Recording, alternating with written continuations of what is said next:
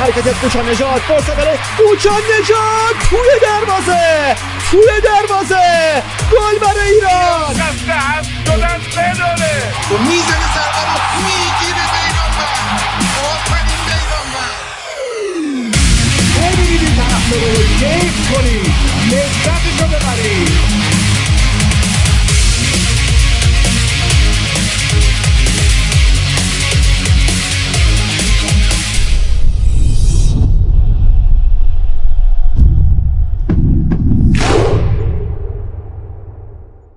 اپیزود 53 فوتبال فارسی از همین لحظه آغاز میشه. خیلی خوشحالم که امروز هم شنبه 19 همه شهریور ماه با فوتبال فارسی من محمد رضا حکیمی در کنار دوستان خوب و نازنینم. در کنار شما هستیم و می‌خوایم راجع به فوتبال این مملکت صحبت بکنیم. ماجراهای تیم ملی فدراسیونی و حقوقی و حقیقی همچنان ادامه داره. همین بینم علیرضا حقیقی در حال گل خوردن بود تو ورزشگاه آزادی هفته 5 و 6 لیگ برترمون هم تو این فاصله برگزار شد. اول بحث تیم ملی داریم بعدم میریم سراغ لیگ برتر فوتبال کشورمون. در این اپیزود در کنار من اول بریم سراغ میلاد اشاقی عزیز که افتخار همراهیشو داریم. سلام.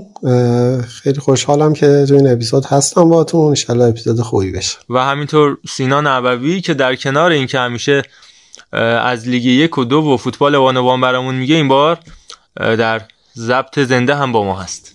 سلام و درود به همه مخاطبین محترم توتال فوتبال. امیدوارم که اپیزود خوبی داشته باشیم. و سهیل هم که کنارمونه بعد از برد ارزشمندی که تیمش در مسجد سلیمان به دست آورده. سلام شبتون بخیر. خیلی خوشحالم منم. عضوی از این جمع هستم. بسم الله حکیمه. بریم برای شروع اپیزود بفرمایید موز با هشتگ تیک بنان اتلیست. سراغ کار خواهیم رفت. من یک کنداکتور رو بدم خدمت شما. طبیعتا داغترین موضوع فوتبال داخلی برای ما بازگشت کارلوس کیروش می‌خوایم بررسی بکنیم؟ از آخرم به اول بیایم که آیا کار درستی بود بازگشت کیروش یا نه؟ چه اتفاقی میفته که سه تیم در سه قاره مختلف به یک سرمربی پرتغالی حالا دیگه هفتاد ساله اعتماد می‌کنن؟ و کلا پدیده کیروش رو مخصوصا در سالیان اخیر بررسی بکنیم. یه نقبی هم به سال گذشته می‌تونیم. چون خیلی راجبش قبلا صحبت کردیم زیاد نمی‌خوایم به گذشتهش بپردازیم. بیشتر هول و هوش و پیرامون این انتخاب تو زمان حال صحبت می‌کنیم. می‌رسیم به بحث اسکوچیچ سیاسفیت های کارنامه دراگان رو بررسی می‌کنیم. این ماجرای بیمعرفتی یا حالا با معرفتی بودن اخراج اسکوشیچ رو می‌خوایم راجبش حرف بزنیم. در ادامه میریم سراغ نشست مطبوعاتی آقای مهدی تاج ریاست فدراسیون فوتبال و نکات اصلی صحبت آقای تاج رو زیر ذره بین می‌بریم. بعد از اون دیگه سراغ لیگ برتر خواهیم رفت. از ربیعیسم و آفاتش صحبت می‌کنیم. تغییر یه تاکتیسیان انقلابی به یه سرمربی واپسگرا در هفته های اخیر. از استقلال ساپینتو می‌خوایم بگیم.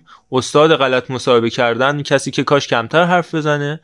میریم سراغ پرسپولیس. بررسی نوع بازی یورگن لوکادیا یه بازیکن بی‌نظیر در این فصل لیگ برتر که همه معادلات رو به سود طرفداران رنگ قرمز تغییر داده.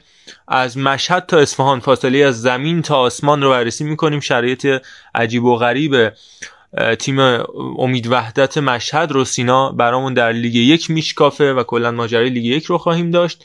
و در انتها هم مسائل متفاوتی رو تقدیم خواهیم کرد که منتظر آخر اپیزود باشید که حرفای جدا و خاصی براتون داریم. منتها در ابتدای این اپیزود می‌خوام با توجه به اینکه روز جهانی دوری و مبارزه با خودکشی هست از این ماجرا هم صحبت بکنم.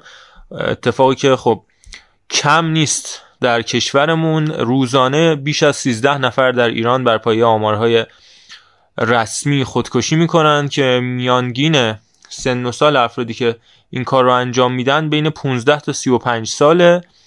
طبق آخرین آمار در سال 97 به طور متوسط از هر 100 هزار تن ایرانی 125 نفر خودکشی می‌کنن که این سومین آمار در بین کشورهای منطقه کشورهای اسلامی که خب اصلا امیدوار کننده نیست و امیدواریم که هرچه سریعتر شرایط بهبود پیدا بکنه. فقط آرزوی شرایط خوب و حال روز خوب و برای هموطنانمون داریم. طبیعتا با این همه فشار و اتفاقات عجیب و غریب پیرامونمون نبودن این عدد و این آمار غیر منطقی و دور از انتظاره. اما یه اتفاق تقویمی دیگر رو هم که با هم دیگه بررسی بکنیم. روزی که شما پادکست ما رو خواهید شنید یعنی دوشنبه 21 شهریور 1401 روز ملی سینما هم هست.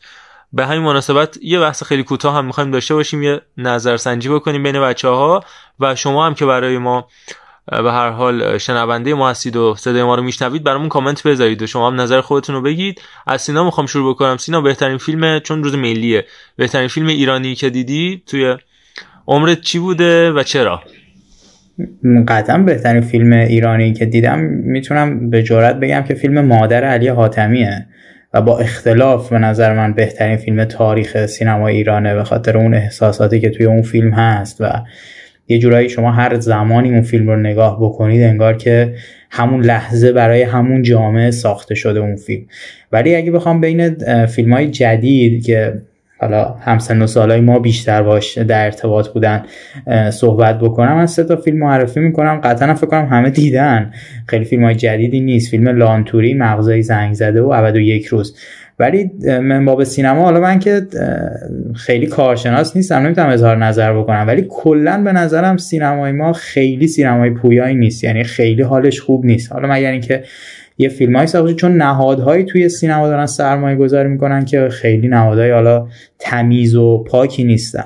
ولی من این ستا فیلم رو معرفی می‌کنم. امیدوارم که حال سینمامون هم خوب بشه. اگر دوستان یه سری کارشون رو به فرش قرمز تموم شه نکات دیگه هم هستش که به حال هنرمندان ما می‌تونن راجبش صحبت کنن و به مسابه همون حال هنرمون هم بهتر بشه با همین محدودیت ها سوهل نظر تو چیه؟ به نظر من حالا کلمه بهترین یه کمی کارو سخت می‌کنه. چون از نگاه هر نفر توی دنیای وسیع سینما ممکنه که تعریف واژه بهترین یک حالت مجزا و به خصوصی منحصر به فرد برای خودش داشته باشه. ولی از جانب خودم سه تا فیلم خیلی درست حسابی که دیدم با توجه به چیزهایی که سینا گفت و خیلی خیلی هم درست بود من ستا انتخابی که دارم. اولیش فیلم نیمه ماه یا نیو مانگه که هدیه تهرانی و گلچیفته فرهانی ستاره های اون فیلم من بسیار فیلم درجه که فکر کنم کار بهمن قبادی باشه.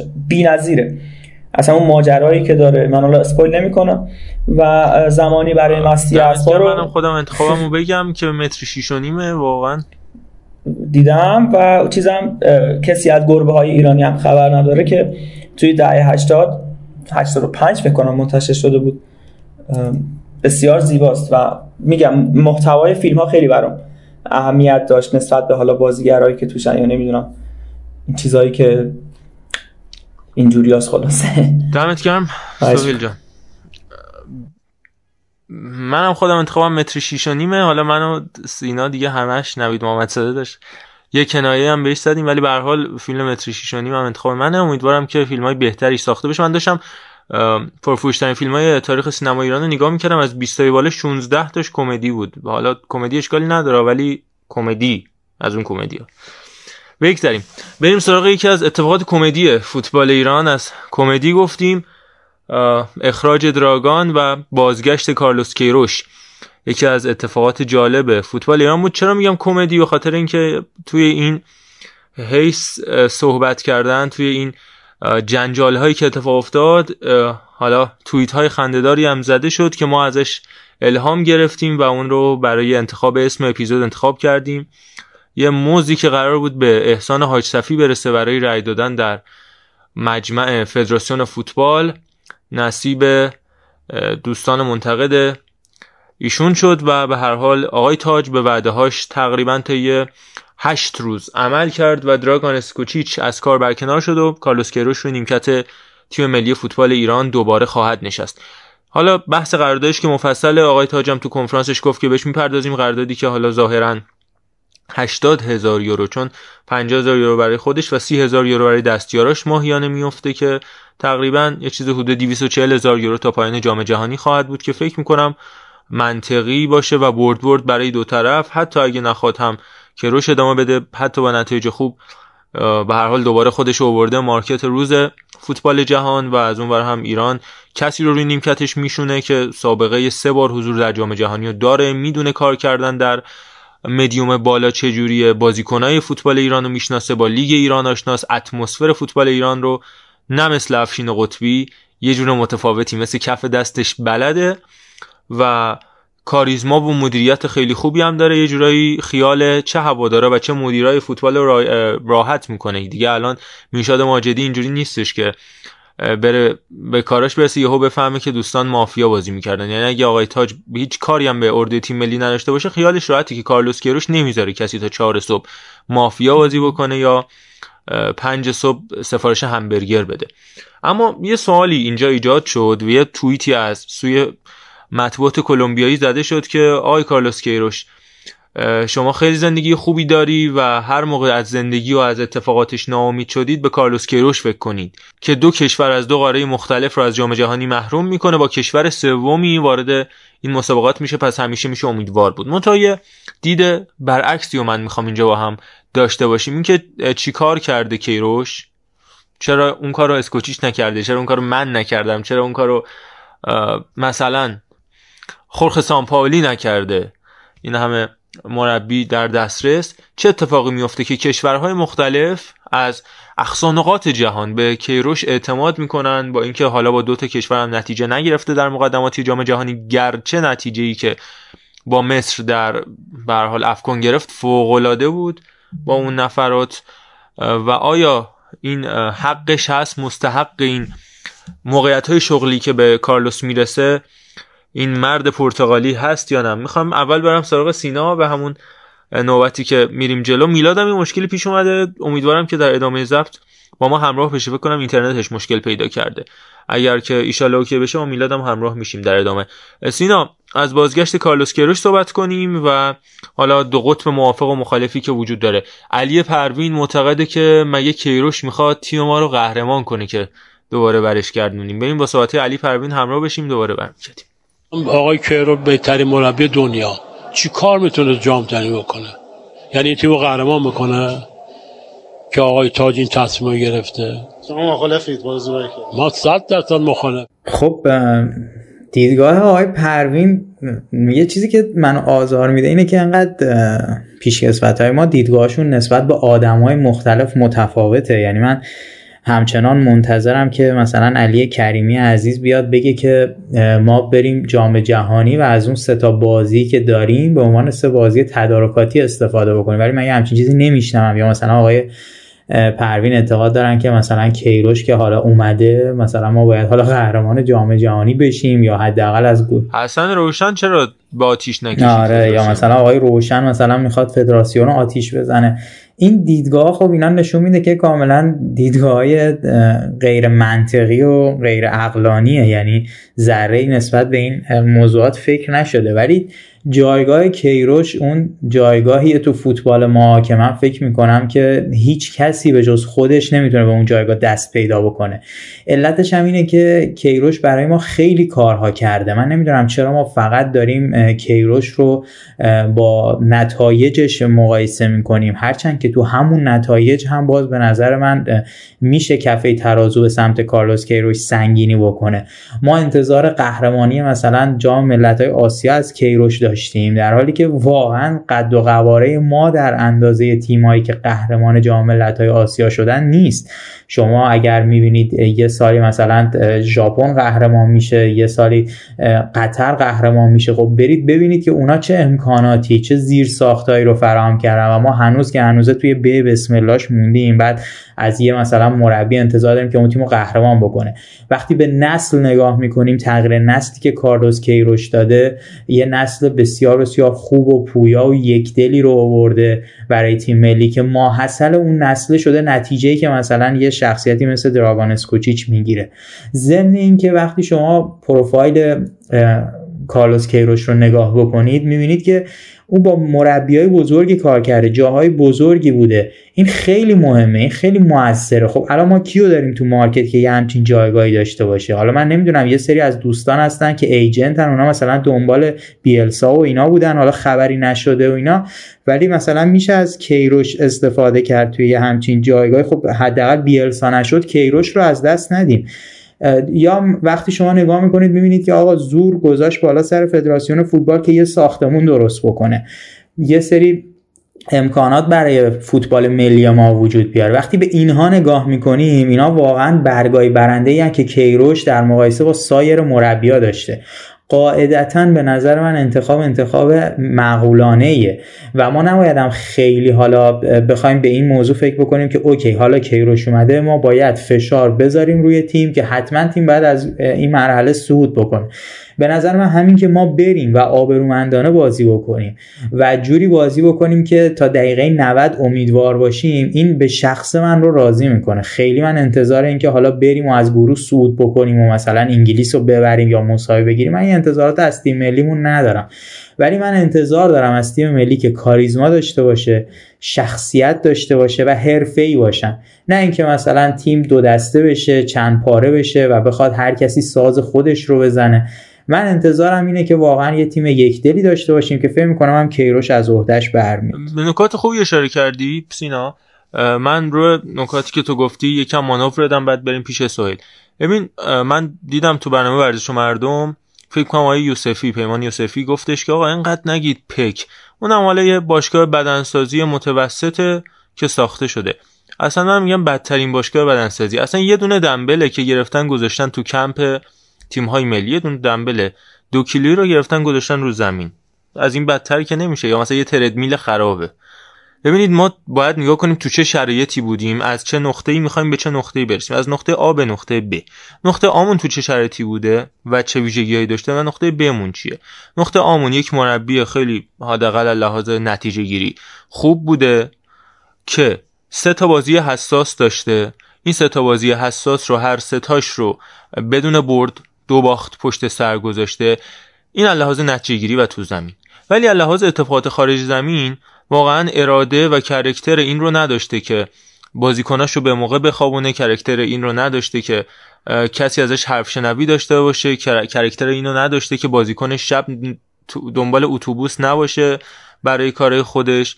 و الی آخر آقای استیلی که خودش یکی از کسایی بود که اومد لو داد که چه اتفاقاتی تو اردوی قطر میفته و ها اینم بگم character اینو نداشته که جلوی یه آدم دون‌پایه رو بگیره که بازیکناش رو تو چمن ایران تمرین تیم ملی ایران در قطر به خط نکنه. آقای تاج گفتش من من به عنوان رئیس فدراسیون یک بار اونم روزهای ابتدایی حضور تاج به عنوان رئیس فدراسیون اومدم با کیروش صحبت کنم با کفش رسمی. رفتم رو چمن کارلوس داد زد که مهدی اوت مهدی برو بیرون. رئیس فدراسیون اجازه نداشت با کفش غیر ورزشی بیاد رو چمن. ولی در اردوی تدارکاتی دراگان یه همچین آدمایی میان و بازیکنها به خط میشن کسی هم کاری نداره. اما در مورد آقای استیلی حالا بحث قلیون کشیدن خودشون داخل اردو یه طرف و این آدم میاد اینجوری صحبت می‌کنه و خیلی از اتفاقات اصلا گیریم هم که افتاده. ایشون اومد فاش کرد و بعد همین آدم دوباره برمیداره. دراگان اسکوچیشو تو این روزای بحرانی که تو این شرایطی که هستی که واقعا روی تیغ داری حرکت می‌کنی می‌بری با این برج سازا جلسه می‌ذاری شام می‌خوری عکسش هم میدی. حداقل بگو بابا عکس نگیرن دیگه. یا عکس گرفتن حداقل بگو نذارن. باز گذاشتن دیگه بیا ماسمالی نکن. میای میگی که اینا دوستای من بودن. من باهاشون رفتم فوتبال. حالا ما دیگه با دوستامون هم نمی‌تونیم بریم شام بخوریم. خب معلومه که تو وقتی دوستات همچین آدمیان تو به عنوان کسی که جایگاه حقوقیت مدیر تیم ملی فوتبال ایرانه نباید با همچین آدمای شام بخوری. اگر خوردی نباید دراگان سرمربی تیم ملی رو با خودت ببری. اگه زنگ زدی بهش دراگان نباید بیاد. اگه اومد باید بپرسه اینا کیان که داری باهاشون شام می‌خوری. اگر خورد نباید بذاره ازش عکس بگیرن. اگه گرفتن نباید بذاره منتشر شه. اینا به خدا دیگه ابتدایی ترین چیزه. من درک نمی‌کنم. و حالا اینا همه شرایط نقطه ایمون بود. نقطه بیمون یک کسی که سه بار در جام جهانی حاضر بوده و کرکترش انقدر بوده که وزیر ورزش کشور التماس می‌کرده که این آدم بیاد و باهاش صحبت کنه و پاداش بده بهش. قبلا من خودم معتقد بودم که کیروش خیلی پررو شده میاد به مدیرای ما دستور میده به رئیس فدراسیون ما به وزیر ما دستور میده. به این آدما باید دستور داد. با این آدما باید دیکتاتور بود. اینا کیان که به اینجا رسیدن در برابر کارلوس کیروش؟ ما در دوگانه گنگ تاج و گنگ ماجدی صحبت کردیم. گفتیم آقا خیلی حالا کارهای مختلفی کردن که تاج رو از طریق مخصوصا صدا و سیما زمین بزنن. ولی همون تاج مگه از کجا رسیده به سطح اول و نفر اول فوتبال ایران بودن؟ کارلوس کیروش از کجا رسیده؟ کارلوس کیروش دلسوز بوده یا نبوده؟ کارلوس کیروش بله خیلی پولکی بوده خیلی دنبال پول بوده ولی در کنار اینکه دستمزد زیادی می‌گرفته 100 هزار یورو از آلشپورت می‌گرفته برای اینکه بپوشه و لباس یهو با کیفیت می‌شدن دلش هم میسوخته. واقعا تلاششو کرده. از یک روز ریکاوری کردن برای بازیکن زیر نظر خودش و دستیاراش نگذاشته حالا این وسط پولایی هم برشه فقط با یه سوال جملاتمو تمام می‌کنم میرم پیش سهیل. این پولی که حالا چه در مورد ویلموتس؟ این همه حالا 5 میلیون یورو 3 میلیون یورو فلان. و حالا در مورد کیروش. این همه هرسشو می‌خورید که پولمون رفت پول مردم رفت نمی‌دونم بیت المال رفت. اینا اگر به کیروش و ویلموتس نمی‌رسیدن به کی می‌رسیدن؟ اینو تو ذهنتون راجعش فکر کنید آیا به من و شما می‌رسیدن؟ بریم پیش سویل چقدر مانور خوبی بود واقعا دلم نیومد وسطش چیزی بگم. در مورد کارلوس کیروش یه نکته ای اشاره کردی که یه ذره من بیشتر در موردش صحبت کنم این که اگه قرارداد مجزایی مثلا با فلان اسپانسر میبنده یا با یک جایی که درآمدی براش داره در همین حین اون احساس مطالبه گری و سهمی که باید تیم و اسکواد داشته باشند رو فراموش نمی‌کنه. ما خیلی وقتا دیدیم که توی اون برنامه فردوسی پور که 90 منظورمه که توی استادیوم آزادی در مورد سعود و اینا بود تاج داشت صحبت می‌کرد که کیروش چیزه کیروش چندین بار توی همین روزها به من گفته پاداش اینا رو آماده کن سعود کنیم پاداش رو می‌خوام. پاداش منو ندادی به بازی کنم باید پوله رو بدی. این چیز این فرق به نظر من کیروش و اسکوچیچه. نمی‌خوام خیلی توی لول بالا این مسئله رو تعمیم بدم که بیشتر جزئیاتش یا حالا concept های متفاوتش به چشم بیاد. ولی این دیگه خیلی مثال واقعیشه. اصلا اسکوچیچ یه حالتی داشت که شاید بزرگترین مشکلش هم همینه. چون ما به لحاظ فنی و روی کاغذ همه چیز رو داشتیم دیگه اسکوچیچ ما رو مثل کیروش بی اسکوچیچ ما رو به عنوان تیم اول گروه برده جام جهانی. خب پس بازم ورق به اصطلاح دست اسکوچیچ بود. ولی انقدر در فضای خارج از زمین فوتبال فوتبال و پشت حالا پرده انقدر گاف داده بود که خودشم دیگه فکر کنم خسته شده بود و به خاطر همین بود که هیچی نمی‌گفت. من نمی‌دونم به خودت بیامرد یه چیزی اصلا یه مسابقه بکن. مقابل فردوسی پور اینجوری سیبل شدی هیچی نگفتی نمی‌دونم. واقعا از صغیر و کبیر یعنی از من نوعی که هیچی نیستم و اینجا دارم حرف زدم به تو کنایه زدیم تا اون موجی گندش تو هیچی نگفتی. خب چرا؟ یه, یه حرفی بزن. و به نظر من دراگون اسکوچیچ مجموعی از هر آنچه یه مربی نباید انجام بده تا اخراج بشه.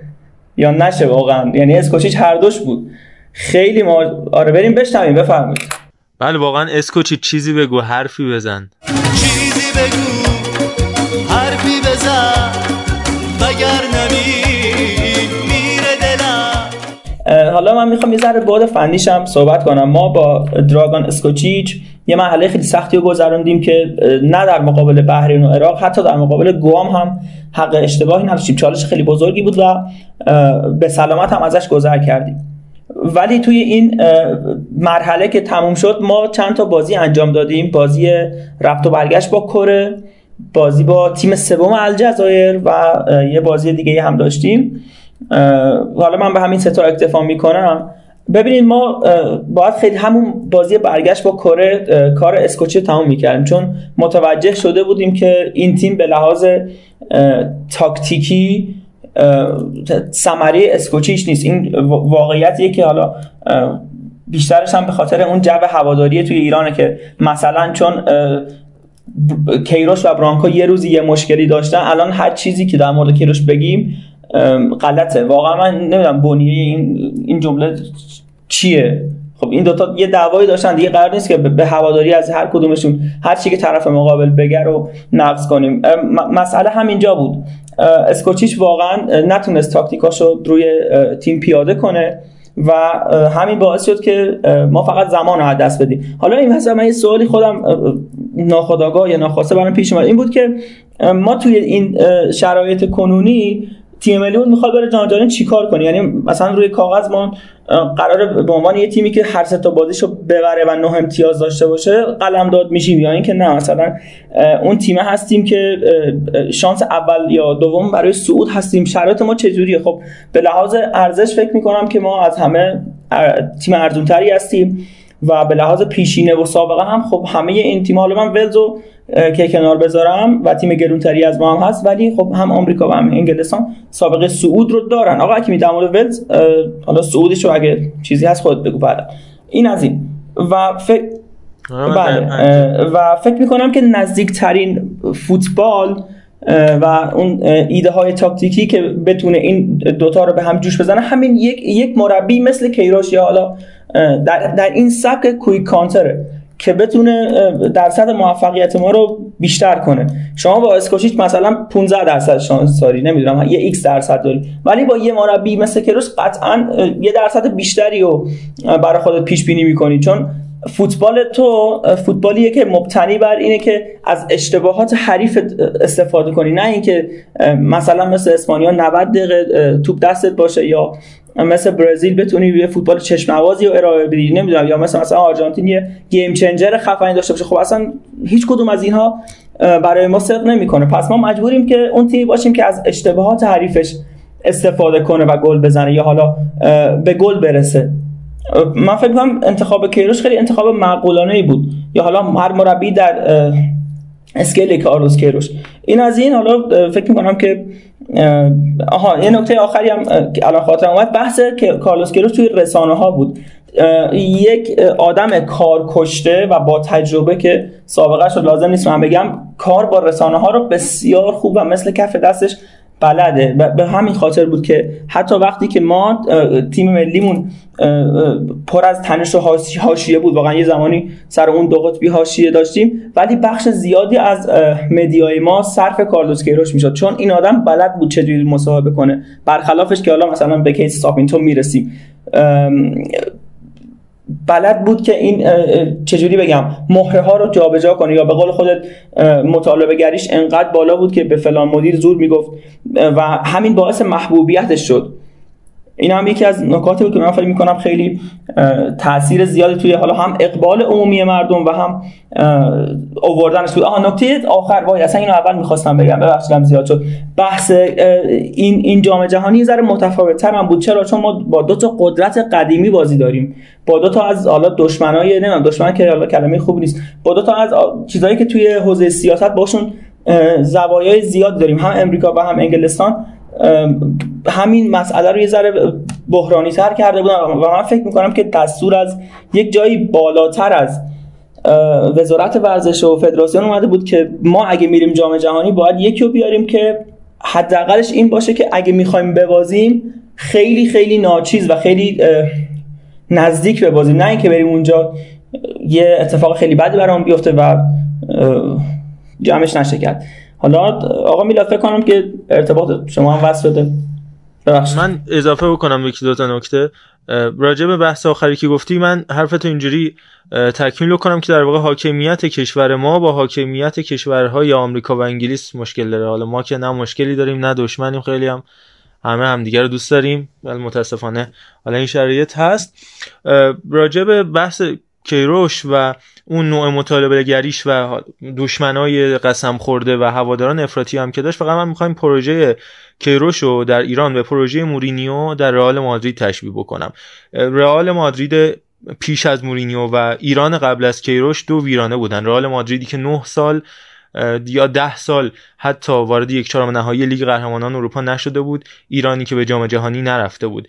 رئال مادریدی که در زمان مورینیو ماکسیموم دستاوردش یک کوپا دل و یه دونه هم لالیگا که برای اون بازیکن‌ها رونالدو بنزمایی که تازه اومده بود اوزیل دیماریا و امثال اونها کاسیاس راموس دستاورد زیادی نبود. اما بازی رئال مادرید سبک بازی رئال مادرید عوض شد. تاریخچه رئال توی قرن 21 به مورینیو و بعد از اون و قبل از اون تقسیم میشه. یه رنسانسی رو درست کرد و سبک بازی رئال مادرید رو کامل عوض کرد. فلسفه بازی رئال عوض کرد. حالا سینا اینجاست. خودش می‌تونه بهتر نظر بده.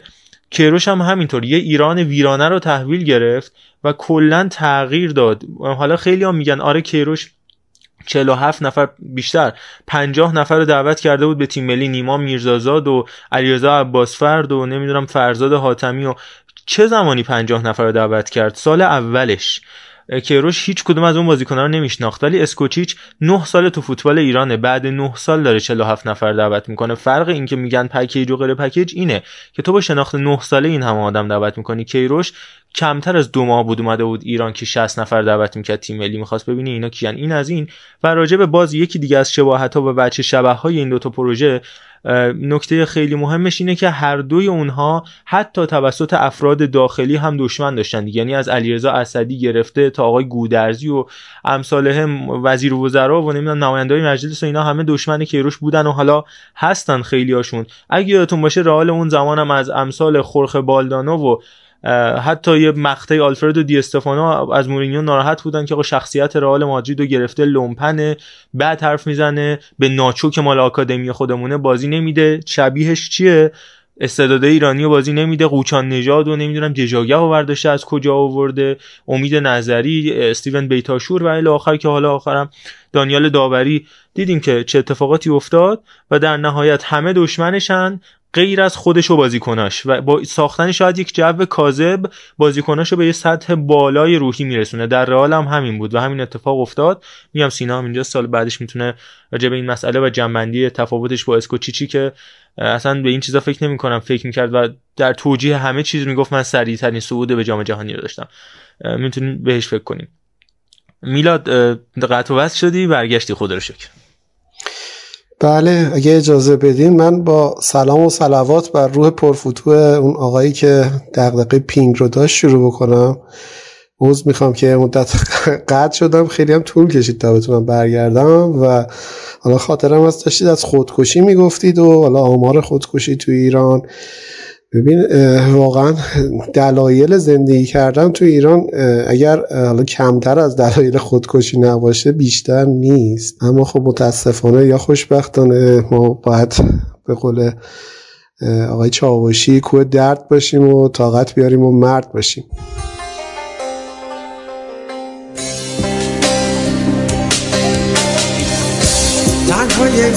تنهای سنگ سبور خونه سرد و سود و کور توی شبات ستاره نیست موندی و راه چاره نیست.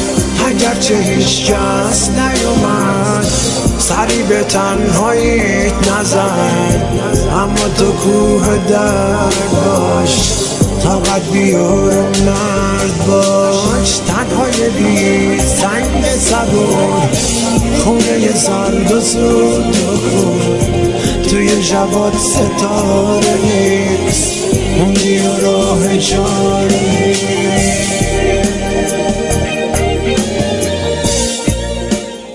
خب ببین یه دیسم بزنم به سوهل ما یه معلمی داشتیم دبیرستان. این بند خدا می اومد دو خط درس می‌داد. بعد از اونجا به بعد هی به ما نکته می‌گفت. سوهل هم کلا داشت نکته می‌گفت و خیلی نکات دیگه داشت زیاد می‌شد. گفتم که اینم اشاره بکنم. من یه لیست بلند بالا از فیلم ها دارم که سعی می‌کنم سریع فقط روش بخونم چون چند تا فیلم رو انتخاب کردم. فیلم هایی که خیلی بر خودم چیز بوده. من گوزن ها شروع می‌کنم. بعد اجاره نشین ها این ترتیب بیشتر ترتیب تاریخی داره. کلا قرمزی پسرخاله به نظرم خیلی فیلم مهم و تاثیرگذاریه تو تاریخ سینمای ایران. بعد لیلی با من است مارمولک قرمز شکران. جدای نادر از سیمین و بچه های آسمان. این هم لیست فیلم ها من عوض می‌خوام که الان بحث رو قطع کردم. اگر فکر می‌کنید که حالا این وسط این بحث چیه یهو فیلم و اینا تقصیر من نیست. تقصیر اون آقاییه که مشکل پینگ داشت. اگر خواستید با خود ایشون حل کنید مشکل رو. در مورد حالا کیروش و اسکوچیچ اگر حالا خاطرتون باشه چند وقت پیش فکر کنم سر حالا باخت ایران به کره بود. فکر می‌کنم حالا خاطرم نیست دقیقا کدوم اپیزود بود. صحبت کردیم راجع به این و خب من اونجا گفتم که من مخالف اینم که کیروش بیاد. خب ما اون موقع خیلی زمان داشتیم.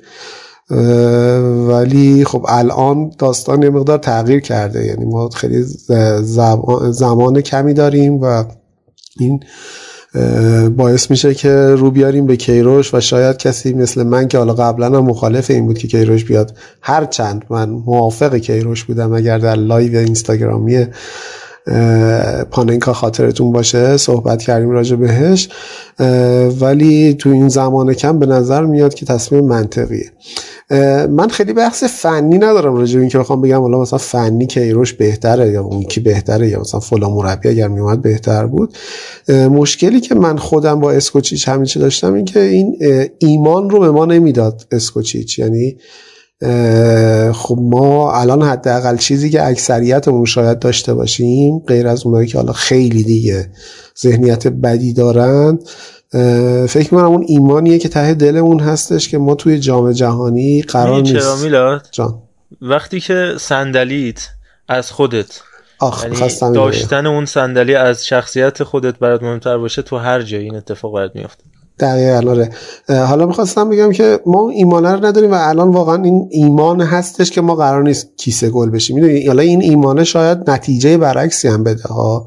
ولی در فعلیت داستان اون چیزی که الان در دل اکثریت شاید باشه حالا من باز نمی‌تونم آمار کلی و از طرف مردم به قولی صحبت بکنم ولی فکر می‌کنم بعد از اون داستان بازی ایران و کره که حالا ما باختیم توی کره و بازی که در برابر الجزایر افتضاح بودیم احساس می‌کنم که الان حداقل یک ایمانی داریم به واسطه حالا سبک کیروش که حالا شاید سبک خیلی خوبی هم نباشه نمی‌دونم خیلی مشکلات فنی داشته باشه. به قول عرفان عشیزاده تو این سبک تو فقط اگر نتیجه بگیری تماشاچی راضیه. و متاسفانه خب آقای کیروش نتیجه نهایی رو هیچ وقت با تیم ما نگرفت. یعنی ما راضی بودیم هرچند بعدش هم خوشحالی کردیم. ولی تا اون دقیقه 90 که یهو یه شوت می‌زنه مسی و بازی مثلا دیگه حالا ما میبازیم بازی رو یا در برابر ژاپن این اتفاقاتی که میفته اگر نتیجه نگیری تو این سبک بازی خب هیچ چیزی نداری. یعنی به هیچ چیزی نمی‌تونی دست, دست درازی بکنی و اونو بگیری به عنوان که دست آورده خودت و این الان قبول که این مشکلات وجود داره ولی این ایمانه الان وجود داره نسبت به آقای کیروش. و شاید این شانس ماست که کیروش با دو تا تیم از جام جهانی حذف شد و ما الان می‌تونیم داشته باشیمش اه، کنار خودمون و میگم تیمی که به قول تو هزار پاره شده بود رو شاید فقط کیروش بتونه جمع جور بکنه چون کسی نیست که جلوی کیروش بتونه حالا استوری بذاره بتونه از اینجور کارا بکنه. دو تا موردم راجع به اسکوچیچ بگم. نمی‌دونم حالا الان جاش هست یا نه ولی اینکه اسکوچیچ ما برخورد بدی باش داشتیم این اصلا توجیه پذیر نیست. بیمعرفتی داریم ما؟ نه اون بیمعرفتی که مفهوم این است که مثلا خب حالا چون این ما رو برده جام جهانی باش ادامه بدیم این دیگه اصلا خیلی مسخره است. اتفاقا ما معرفت داشتیم که ایشون رو از حالا مثلا مربی تیم های حالا رده دو ایران آوردیمش کردیمش مربی تیم ملیمون. ایشون هم خب پاسخ داد. حالا این پاسخه به واسطه هر چیزی باشه. نمی‌دونم بگیم بازیکن‌ها خوب بودن فلان و اینا. به هر به نتیجه رسید. این اصلا برای طرفین دینی ایجاد نمی‌کنه. ایشون پولش رو می‌گرفته که در برابر اون پول این کار رو برای ما انجام بده و این کارم انجام داده. الان هم باید پولش رو ادامهش رو بدن. ولی از این لحاظ که خب چرا ما مثلا یادم آقای شفر هم که داشت می‌رفت از ایران یهو مثلا جلوی تمرین و مثلا در چیز باشگاه راش نمی‌داد اینو ورشگاه دوربین برده بود اونجا داشت فیلم برداری می‌کرد. یا مثلا اتفاقی که سر استراماچونی افتاد سر خود کیروش افتاد وقتی که هیچکس برای بدرقش نرفت حالا فرودگاه و اینها این به نظرم کار درستی نیست. یعنی اصلا اصلا من با انسانیت و اینا کاری ندارم و این اصلا کلاس کاریش هم درست نیست. حالا چه برسه به انسانیت و اینجور چیزا. مورد بعدی که حالا داشتی تو هم می‌گفتی راجع به اینکه اسکوچیچ خودش به خودش خیانت کرد منم موافقم. یعنی اسکوچیچ این بزرگ بودن مربی تیم یک تیم ملی در جام جهانی انقدر بزرگ بود برای اسکوچیچ که ایشون هیچ هیچ صحبتی نمی‌کرد. یعنی اصلا همین آخرین اتفاقی هم که افتاد وقتی که حالا فکر کنم روز تولدش هم بود. آیه حکیمی درسته؟ روز تولدش بله، بود بله. اخراج شد. روز تولدش بود که حالا این خبرهای اخراج و اینا در اومد و اینها. حتی اون روز هم مثلا اعتراضی خشمی اینکه آقا مثلا آقا من مربی این تیمم چرا اینجوری برخورد می‌کنید؟ مثلا من چیز کنم. باز بلند شد رفت فدراسیون. رفتی فدراسیون چیکار کنی مثلا؟ رفتی همین دیروز هم دوباره چیز بود؟ هتل المپیک بودش. اینا- قلنویی داشتن گل می‌گفتن گل می‌شد. اینا اون موضوعاتیه که باعث میشه که ما واقعا ایمان نداشته باشیم به اسکوچیچ یعنی نداشتیم و الان شاید داریم به کیروش و امیدوارم که جواب بده. ببینیم چی میشه. من دیگه بیشتر از این نکات نگم مثل سهیل. من منم به قول میلاد زیاد نمی‌خوام نکته بگم فقط اینو بگم که اگر بحث معرفت صنعت نفت آبادان سلطان بیمعرفتی دیدن از حیث مریضی قلبی که قبلا هم گفتیم. دیگه کشش نیم کلا تو ورزش حرفه‌ای و اون هم در سطح تیم ملی فوتبال که تیمی که تو جام جهانیه. دیگه اصلا این بحث معرفت و اینا مطرح نیست قرارداد حرفه‌ایه دیگه. اصلا دلم می‌خواد همه بازی‌ها رو برده اخراجش کنم. من توخل تیمو قهرمان اروپا کرد و بعدم تو اون وضعیت بحرانی آبراموویچ موند پای تیم و گفتش اگه لازم باشه من راننده اتوبوس هم میشم. مالک باشگاه اخراجش کرد. به نظر شخص مناسبی برای این جایگاه نبود. و قرامتش هم پرداخت می‌کنه دیگه. بحثا رو من اصلا درک نمی‌کنم. بی‌معرفتی و اینا رو. چرا زمان آقای پروین؟ من خوندم. چرا زمان آقای ایویچ که برکنار شد آقای طالبی اومد چرا حرف از بی‌معرفتی نزدید؟ این سواله برای من. سینا هم اگر بحث تکمیلی داری بگو و بعدم سراغ صحبت آقای تاج بریم که سعی کنیم تو ده دقیقه آینده دیگه مباحث فدراسیونی رو جمع کنیم و بدانیم به دل لیگ برترمون که تا هم چند ثانیه پیش دیدم مسابقه مهاجری اومده اصلا یه وضعی.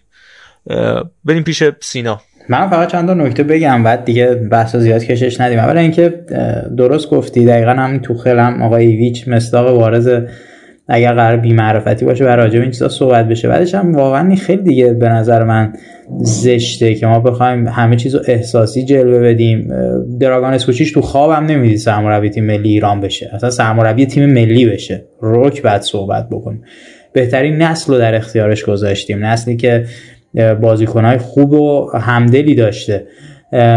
رفتار غیر حرفه دراگان اسکوچیچ یکی از اتفاقاتیه که باعث میشه که اصلا بیمعرفتی اتفاقا از جانب اون رقم بخوره نه از جانب ما در قبال دراگان.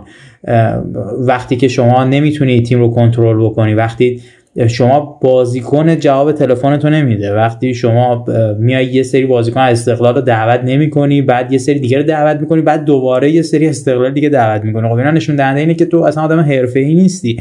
اگر حرفه‌ای بودی نباید تو آنتن زنده با بازیکنت صحبت بکنی. چه دلیلی داره مثلا تو آنتن زنده؟ مهدی مثلا دراگان هم اینجاست. دراگان هم یه دفعه میاد تو صحنه مثلا که چی؟ ها مهدی تاری مگه کیه؟ لیونل مسیش هم اومد تو.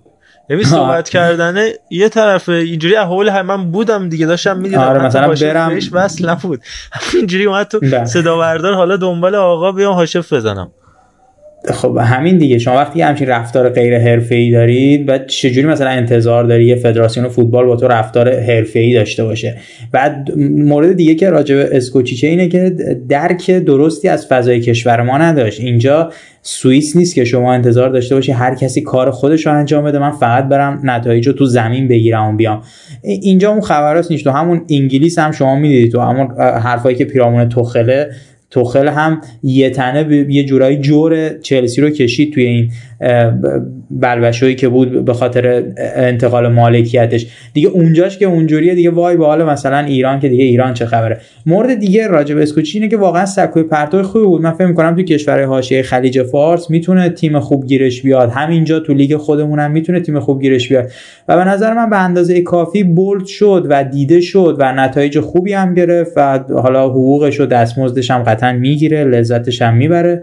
و همین دیگه بریم حالا سراغ موضوعات دیگه. بله بریم سراغ کنفرانس مطبوعاتی آقای مهدی تاج. نکات مختلفی رو مطرح کرد. یه علامت سوالی این وسط بود که گفتش به عنوان کسی که در بالاترین سطح فوتبال ایران و کلا چهل سال به عنوان مدیر مشغول به کار بوده سه تا پرونده قضایی باز داشتن. خیلی چیز خوبیه. یا چیز بعد این چیز عجیبی نیستش. گفت کیه که نداشته باشه. حالا من نمی‌دونم. شما کسی رو می‌شناسید نداره. پرونده باز به ما معرفی کنید که ستاش هم حالا به گفته خودشون فوتبالی بود. خوب دفاع کرد از خودش. واقعا سیاست مدار قهاری مهدی تاج و چقدر حداقل حالا اول کاری. نسبت به گذشته نرم شده. می‌خواد با همه با عطوفت برخورد بکنه. حالا اون روحیه مبارزه جویانه خودش رو کنار گذاشته. و واقعا این حجم از سیاس بودن خیلی خیلی جای تعجب داره. یه نکته جالبی که اشاره کرد تایید مهر تاییدی بودش که تاج به دلالیسم گذاشت در مورد لیست تیم ملی در واقع پارادوکس بود. از یه طرف گفت پاشیم برای آقای اسکوچیچ دست بزنیم و از یه طرف دیگه تقریبا تایید کرد نفوذ و رسوخ دلالیسم به تیم ملی فوتبال ایران رو. در مورد لیست ها صحبت کرد که این اتفاق عجیب غریب و جالبی بود. ماجرای دستیارای آقای کیروش هم حالا نبی این وسط یهو گفت زیاد چیز مهمی نیست که برای همه به درد بخوره. راجبی صحبت نکنیم. ولی حالا ماجرای جواد نکونام و اینکه مربی بعدی تیم ملی یعنی سرمربی بعدی تیم ملی قرار جواد نکونام بشن به نظر من اتفاق جذابی می‌تونه باشه. اینکه کارور تا همین الانم هم کارورزی کرده نکونام تا جایی که می‌تونسته از تاج دفاع کرده. حتی با سهیل داشتم صحبت می‌کردم سر ماجرا علیرضا کوشکی که تو بازی فولاد و مس رفسنجان 8 تا دریبل موفق داشت که بیشترین رکورد دریبل موفق در یک مسابقه در سه سال اخیر لیگ برتر فوتبال ایرانه ولی در این حال همچنان بازیکن ذخیره جواد نکونامه. کوشکی و این نشون میده که از روی دست کیروشی که به صادقیان ها سروش رفیعی ها و امثال این بازیکن ها زیاد میدون نمیده مسلمان ها داره کپی می‌کنه.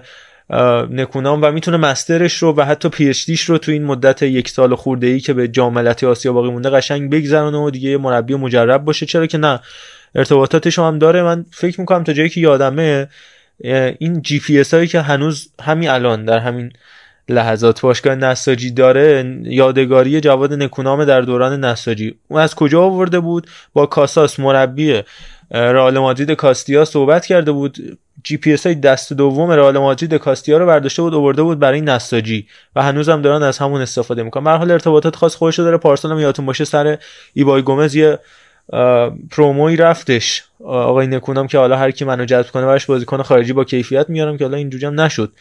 تو فولاد و همون بازیکن خارجی قبلی ها رو آورد با بازیکن خوبم ارتباطات خوبی داره. فکر می‌کنم گزینه مناسبی باشه. البته که اصولا مربی خارجی ارجحه ولی حالا تو این جو پرتغالیزه شده هم خیلی جالب کلا هم مربی پرتغالی دو نوع یه نوع ژوزه مورایس و جورج ژسوس طورن یه نوع هم حالا کیروش و مورینیو و در زشترین حالتش ساپینتو طورن کنار خطون کار می‌کنن. میلاد از صحبت های مهدی تاج نکاتی که برداشت کردی و چیزایی که بیشتر بیادت موند کدوم نکاته به نظرت؟ اجازه بده من یه مخالفت باهات بکنم. و اینکه آقای تاج حالا احتمالا یعنی اون چیزی که از شواهد و قرائن به نظر میاد بدون هماهنگی با خود باشگاه فولاد و با آقای نکونام میاد یه دفعه اسمش رو میندازه وسط. به نظرم خیلی غیر حرفه‌ای بود.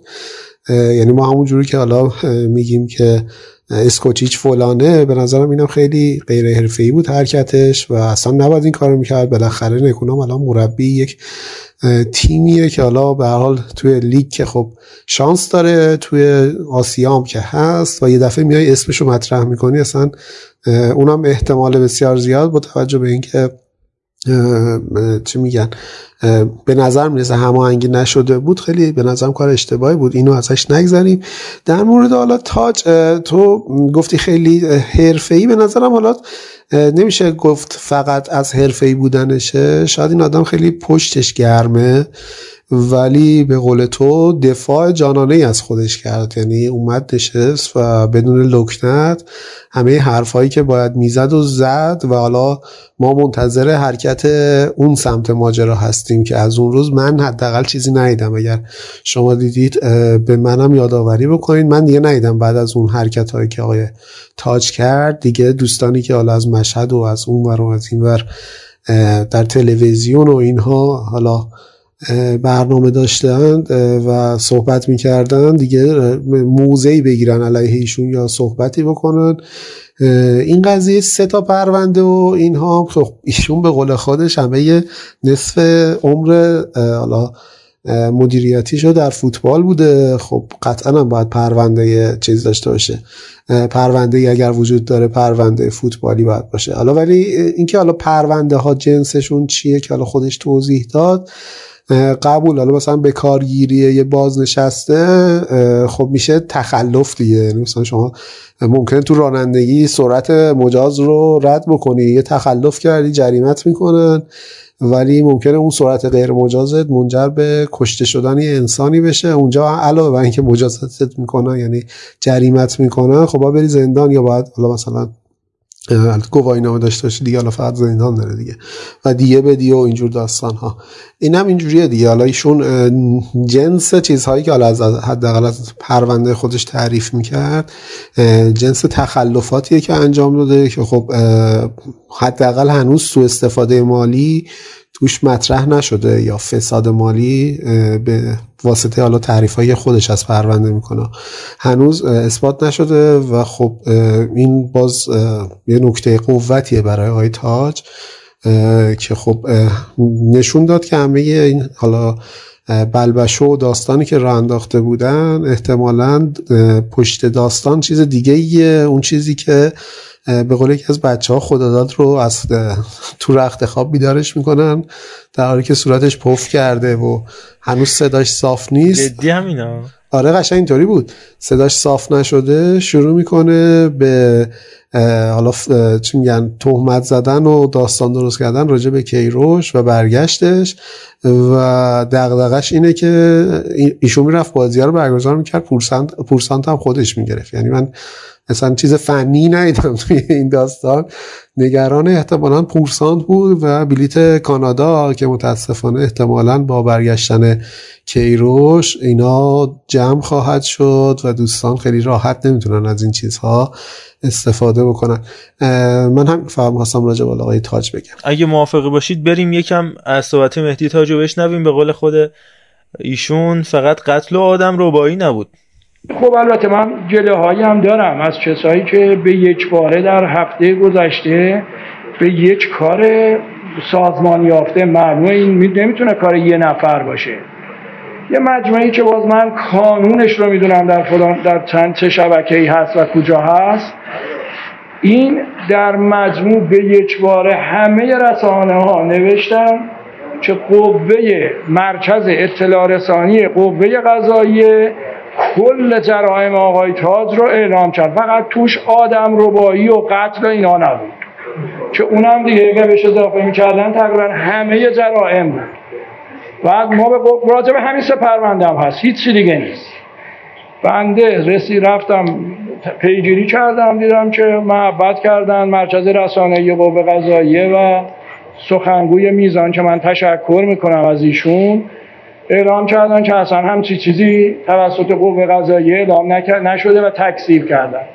تنها نامه ای که از قوه قضاییه دوستان خبرنگاران محترم عزیزان من چون همه پرونده بدوی و پرونده تعیین صلاحیت رو خوندم و همیشه هم کپی گرفتم. یه روز احتمالا دارم منتشر خواهم. که خیلی ها معلوم میشه چیکار کردم. تنها نامه ای که از قوه قضایی اومده برای فدراسیون فوتبال استعلام دبیر کل محترم فدراسیون فوتبال بوده از از دادستان تهران. گفته آقا این سه نفر کاندید چند تا پرونده باز دارم دادستانی محترم تهرانم به درستی همین سه پرونده رو چیکار کرده؟ ذکر کرده و شرح داده. توش هم گفته من تعقیب خورده. و توش هم گفته که با اعتراض روبرو شده و دوباره داره جلب دادرسی شده و رسیدگی میشه. این را به صورت کامل شرح داده. این نامه ای بوده که از دادستانی تهران. براجع به کاندیداهای دیگه هم پرونده هایی رو مطرح کرده که حالا چیزهای دیگه ای هست که من نمی‌خوام بهش اشاره بکنم. ولی به یک باره همین منتشر شده. این موضوع اول که من خواستم البته ما در خصوص پرونده بیلموس رسیدگی شروع نشده اون دو تا رسیدگی شروع شده معنی تغییر خورده جلب دادرسی شده دوباره به لحاظ اعتراض. ولی پرونده ویلموس شما کاملا آمادگی کافی وافی محکم همه چی داریم به بازپرسی محترم. سه چهار بار هم رفتیم با همه اعضای هیئت رئیسمون. توضیحات کافی دادیم و هر موقع دیگه هم بخوام رسیدگی کنن ما کامل هستیم. ولی اون چه که فیفا در شرایط قبلی گفته بود گفته بود این باید بره در ارکان فوتبالی. همه اینا رسیدگی بشه که یک بار کمیته اخلاق فدراسیون فوتبال و کمیته اخلاق AFC و فیفا به این پرونده رسیدگی کرده و منع تعقیب و براعت داده. ولی می‌ذاریم که ببینیم قوه قضایی خود چه قابل احترام هم هست. ما انشالله در اونجا به رسیدگی اینا احترام می‌ذاریم و حتما پاسخگو خواهیم بود. بله ما هم می‌تونیم مثل آقا ارفان ادا در بیاریم. ارفان جان فقط شما نیستی. سینا تو هم نکاتت رو بگو اگر بحثی هست که دیگه فدراسیون گیت رو ببندیم نیم ساعت آخر رو بذاریم برای لیگ برترمون. تو این مدتی هم که حالا فکر کنم یه هفته که لیگ برتر برگزار نمیشه و حالا اگه کمپ باشه یا نباشه سعی می‌کنیم هفته بعد مفصل راجع به تیمایی که کمتر راجع بهشون حرف زدیم. من جمله ذوب‌آهنی که رکورد شکسته در مساوی کردن. رکورد خودش رو زد دیگه. مهدی تارتار رکورد نفت مسجد سلیمان خودش رو و همینطور گسترش فولاد خودش رو زد 5 مساوی با 6 مساوی شروع کرد. همینطور در مورد تراکتور بردیف در مورد پیکان مشتبه حسینی و این مبحث دفاع و توسی و اینا هفته بعد دیگه مفصل می‌ذاریم رو لیگ. بررسی بکنیم این 6 هفته گذشته حالا توی ادامه بحث استقلال پرسپولیس و یه مقدار مثل رفسنجانی اینا رو صحبت می‌کنیم ولی هفته بعد مفصل کامل فقط لیگه سینا. پیرامون حرفای آقای تاج من خیلی چیزی ندارم بگم به جز اینکه به نظر منم که خیلی خوب تونست از خودش دفاع بکنه و تونست به نوعی نشون بده که حالا اومده که شاید یه سری اشتباهاتی که گذشته داشته رو جبران بکنه. یه چیزی که برای من خیلی هنوز که هنوز جالبه به جز یکی دو تا برنامه توی صدا و سیما هنوز که هنوزه یه جورایی انگار صدا و سیما دلش با مهدی تاج صاف نشده. و من نمی‌دونم که حالا این از حق پخش میاد یا از اون حالا نمی‌دونم از چه دیدگاهی میاد این و امیدوارم که واقعا این اتفاق نیفته و ادامه دار نباشه چون دیگه به هر حال ایشون رئیس فدراسیون فوتباله. یه موردی که من می‌خوام فقط اشاره بکنم چون حالا تو بحث لیگ یک هم, هم که حالا بعد شنونده هم میشنون اشاره کردم بحث اینه که یه سری نماینده ها هستن که اینا خیلی دیگه شدن کاسه داغتر از آش. یعنی مثلا مثل آقای قایزاده هاشمی و اینا که همش تو تلویزیونن همش در حال اینن که بخوان تاج و بکوبن و از این داستان ها که از غذا از مشهد. بله از مشهد دقیقا. ببین شما یه تیم نمی‌تونید تو شهرتون نگه دارین. آقایون آقای اصولی آقای قایزاده هاشمی با همه احترامی که ما برای شما قائلیم. یه تیم شما نمی‌تونید نگه دارید. اصلا چه وضعشه؟ بعد شما ها مثلا مدام هی میاد در تو یه تک بازی دقیقا. بعد هی میاد مدام صحبت می‌کنید. شما یه بازی تیم ملی نتونستین برگزار بکنید که حاشیه نداشته باشه. بعد خب الان شما دو سه سال فوتبال دست امثال شما هاست. چی برای فوتبال ما به ارمغان آوردین؟ چرا نمیرید کنار؟ چرا شما به کافی دیگه دیده شدین دیگه؟ دیگه بیشتر از این که دیگه دیده نمی‌خواید بشید که. دیگه همه شما رو شناختن می‌دونن کی هستین رزومتون کاملا مشخصه. دیگه بذارید کنار این مشکلات اگر واقعا تاج اون آدمیه که شما میگید اگر کلی مشکل نمی‌دونم قضایی داره خب بالاخره دولت و قوه قضایی هم که همسوان با هم. و با مجلس همسوان ستا با هم دیگه همسوان و برادرن با هم دیگه. خب برید از اون طریق پیگیری بکنید. اینکه هی میای تو تلویزیون میگید این قضیه رو اینا رو میگید. من نمی‌دونم واقعا اینا گفتنش دردی و دوا نمی‌کنه. یا برید پیگیری بکنید طرف رو محکوم بکنید یا اینکه بیخیال بشید بذارید یه کارش رو انجام بده و بذارید اون برنامه اون پلنی که داره پیاده بکنه. در انتها برگردیم به اون سوار مسئله زیبا که واقعا شرط فوتبال ما جوریه که گردش کنی میخ میشه پهنش کنی واقعا سیخ میشه. و من دیگه واقعا حرفی ندارم. الان سیخ شد. آره. بله. بهترین فیلم چند وقت اخیر فوتبالمون رو هم من معرفی می‌کنم. د تاج دارک نایت رایزز هست. به عنوان بازگشت آقای مهدی تاج به فوتبال ایران. خیلی خب بریم دوباره یه بخش دیگه صحبت مهدی تاجو. خیلی کوتاه با امید همراه بشیم. بشنویم به عنوان فاصله و وارد لیگ برترمون بشیم. یک بار اومدید گفتید هزاران میلیارد تومنی که از فوتبال الان نمیاد. ما مثل یه تاکسی شده فوتبال که هفتاد درصد مسافرشو داره مفتی سوار. یعنی خب می تعطیل می‌شد این تاکسی. اگر شما تاکسی در نظر بگیرید 70 درصد مسافرشو بدن باید مفتی سوار میخوابه فوتبال یه روزی تعطیل خواهد شد. قطعا. اولین جلسه تو مدیریت من جلسه با مدیران باشگاه ها احساس کردیم بزرگترین بدهکار فوتبال شده مهمترین طلبکار فوتبال. بزرگترین بدهکار فوتبال که میلیاردها تومان بابت فوتبال درآمد داره شده مهمترین طلبکار فوتبال. تو برنامه هایی که شما می‌بینید یک انتخابات نصف شب تعطیل میشه نمی‌دونیم چرا میشه. یه دفعه میگن آقا دو تا تایید شدن یکشون نشد. نمی‌دونیم. بعد میان میگن آقا نمی‌دونم چی چی. اصلا هر شب اصلا دیگه الان شده تقریبا مقرری فدراسیون فوتبال هر شب. این که با این روند که فوتبال نمیشه اداره کرد. بعدم تش رو می‌بینیم می‌بینیم یه مدیره و چند تا نماینده و و سلام تصمیم اینه که میگن ما باید این کارو بکنیم. بنده به اعتبار رأی بالای مجمع فدراسیون فوتبال. که هر کاری شد که بنده رأی نیارم. هر کار دیگه همه دون حفظ. هیچ توضیحی دیگه لازم نیست. پنجا یک رأی اینم رأی که نصفی از هیئت ها و چه که من شب شنیدن باطل شده.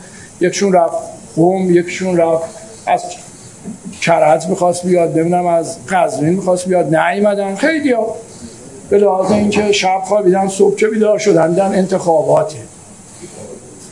با همه این اصاب پنج و یک رای بالاتر از این شما می‌خواید مجمع به آدم اعتماد کنه. این مجمع بالاترین رکن فوتبال کشور. حالا یکی میاد بگه دو دیویست تا بشه. خب دیویست تا بشه. یکی میگه مثلا اینا عقلشون نه. این که بعد توهینه به مجمع. به مدیران باشگاه ها به هیئت ها به همه اینها. و هر روز هم تو این چه آقا نمی‌دونه دبیر کل امضا نکرده. من تو اساس نامه دیدم دبیر کل اصلا نیازی به امضا نداره. کمیته بعد میباید تعیین آقا نامه دادستانی نامه دادستانی. همینه که من گفتم. به زودی هم یه روزی منتشرش خواهم چون همه شو که همه افکارمون بدونن چه اتفاق افتاده. اصلا طبق قانون اگر کسی در انتخابات شرکت می‌کنه فقط عدم سوء پیشینه نیازه. ما انتخابات کردیم بنده. 16 سال تو فدراسیون بودم. بارها انتخابات کردیم. برای هیئت‌های استانیمون هم عدم سوء پیشینه. یعنی چی؟ یعنی که قوه محترم قضاییه میگه پرونده مؤثری اینا ندارن. پرونده مؤثری که محرومیت اجتماعی داشته باشه ندارن. میشه دادم. حالا اینجا دبیر کل محترم به توصیه دی به دادستانی نامزد جدا به دیوان محاسبات به بازرسی کل کشورها پرونده در کار همه هم برخوردن به همین. سپردن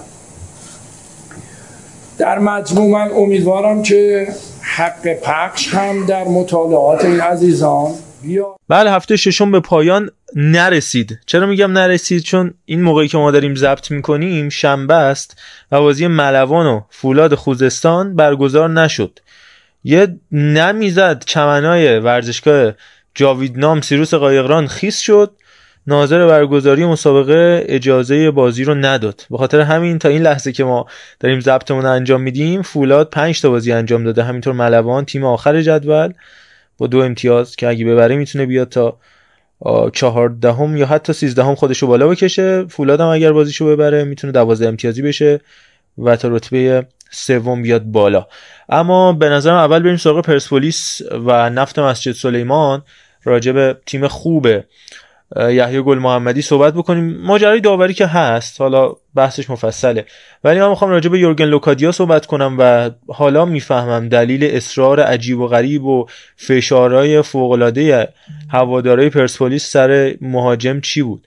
واقعا لوکادیا یه قاتل تموم ایاره کسی که فقط باید به توپ ضربه آخر بزنه. دوندگی هم نمی‌خواد. با اینکه بدنش آماده نیست فقط همون در حد نیمچرخش وحید شمساییوار. من یاد روزای اول اول که میشه گفت روزای اول اوج دیاباته میندازه. مخصوصا اون گل فوق العاده دیاباته به تراکتور و همینطور شهر خودروی یحیی گل محمدی که همینجوری می‌گرفت میچرخید می‌زد. دیگه اواخر که خودش هم به زور تکون می‌داد. ولی واقعا لوکادی چارچوب شناس تمام کسی که حالا آفساید باشه یا نباشه نمی‌تونیم از ارزشاش کم بکنیم. ضربه آخر رو درس میده و بدون دوندگی کارو در میاره. وای به روزی که یورگن لوکادیا آماده بشه. ده سر و گردن از همه فورواردهای فوتبال ایران بالاتره و به نظر من جز top 5 بهترین فوتبالیست تاریخ فوتبال ایران می‌تونه باشه اگر به مرز آمادگی برسه. و دوندگی ها رو سروش همینطور سعید صادقی سینا اسدبیگی یا هافبک box to box فوق العاده است برای تیم یحیی گل محمدی که به شدت لازمش داشت. وحید امیری حالا برگرده که تیمش ترسناکتر میشه. می‌خوام برم پیش سهیل به عنوان یه پرسپولیسی. واقعا داشتن یورگن لوکادیا یه نعمت واقعا غیر قابل انکاره. حرفای اصلی رو به نظرم مثل همیشه خودت گفتی. اگه خاطرت باشه حالا فصل گذشته بیشتر. همه می‌گفتن که پرسپولیس چون نمی‌تونه گل بزنه و پلنی نداره ده دقیقه آخر بازی مجبور میشه که بازی علی اصغری به اصطلاح به نمایش بذاره و همه هم و میشه سانتر کردن. که منشأ اون ماجرا این بود که پرسپولیس در طی مثلا 70 دقیقه قبلش توپ هایی که با پاس کلیدی بیشتر ایجاد شدن و به دروازه نزدیک شدن توی box کسی نبوده که از اونا استفاده کنه. هر از گاهی واقعا هر چند هفته یه بار مهدی عبدی یکی می‌زد یا حامد پاکدل اگه مصدوم نمی‌شد یک یکی می‌زد. و این مسئله یه چیزی بدتر از سینوسی بود. حالا حالا کسی که زود مصدوم شد. اما مسئله لوکادیا دیگه از این معضل جلوگیری می‌کنه که تو به plan C یا حالا مثلا B دقیقه 80 به بعد فکر کنی. شاید به نظر من مهمترین ویژگی که لوکادیا داره اینه که بیشتر گل هایی که می‌زنه با سر نیست با حالا پاه و این مهمترین ویژگی این بازیکنه که روی زمین خیلی خطرناکتر از هواه چرا میگم مهمترین؟ چون سبک بازی که پرسپولیس با داشتن چند بازیکنی که توانایی ارسال پاس کلیدی نسبت به بازیکنهای دیگر لیگ رو بیشتر از بقیه دارن. این همون بحث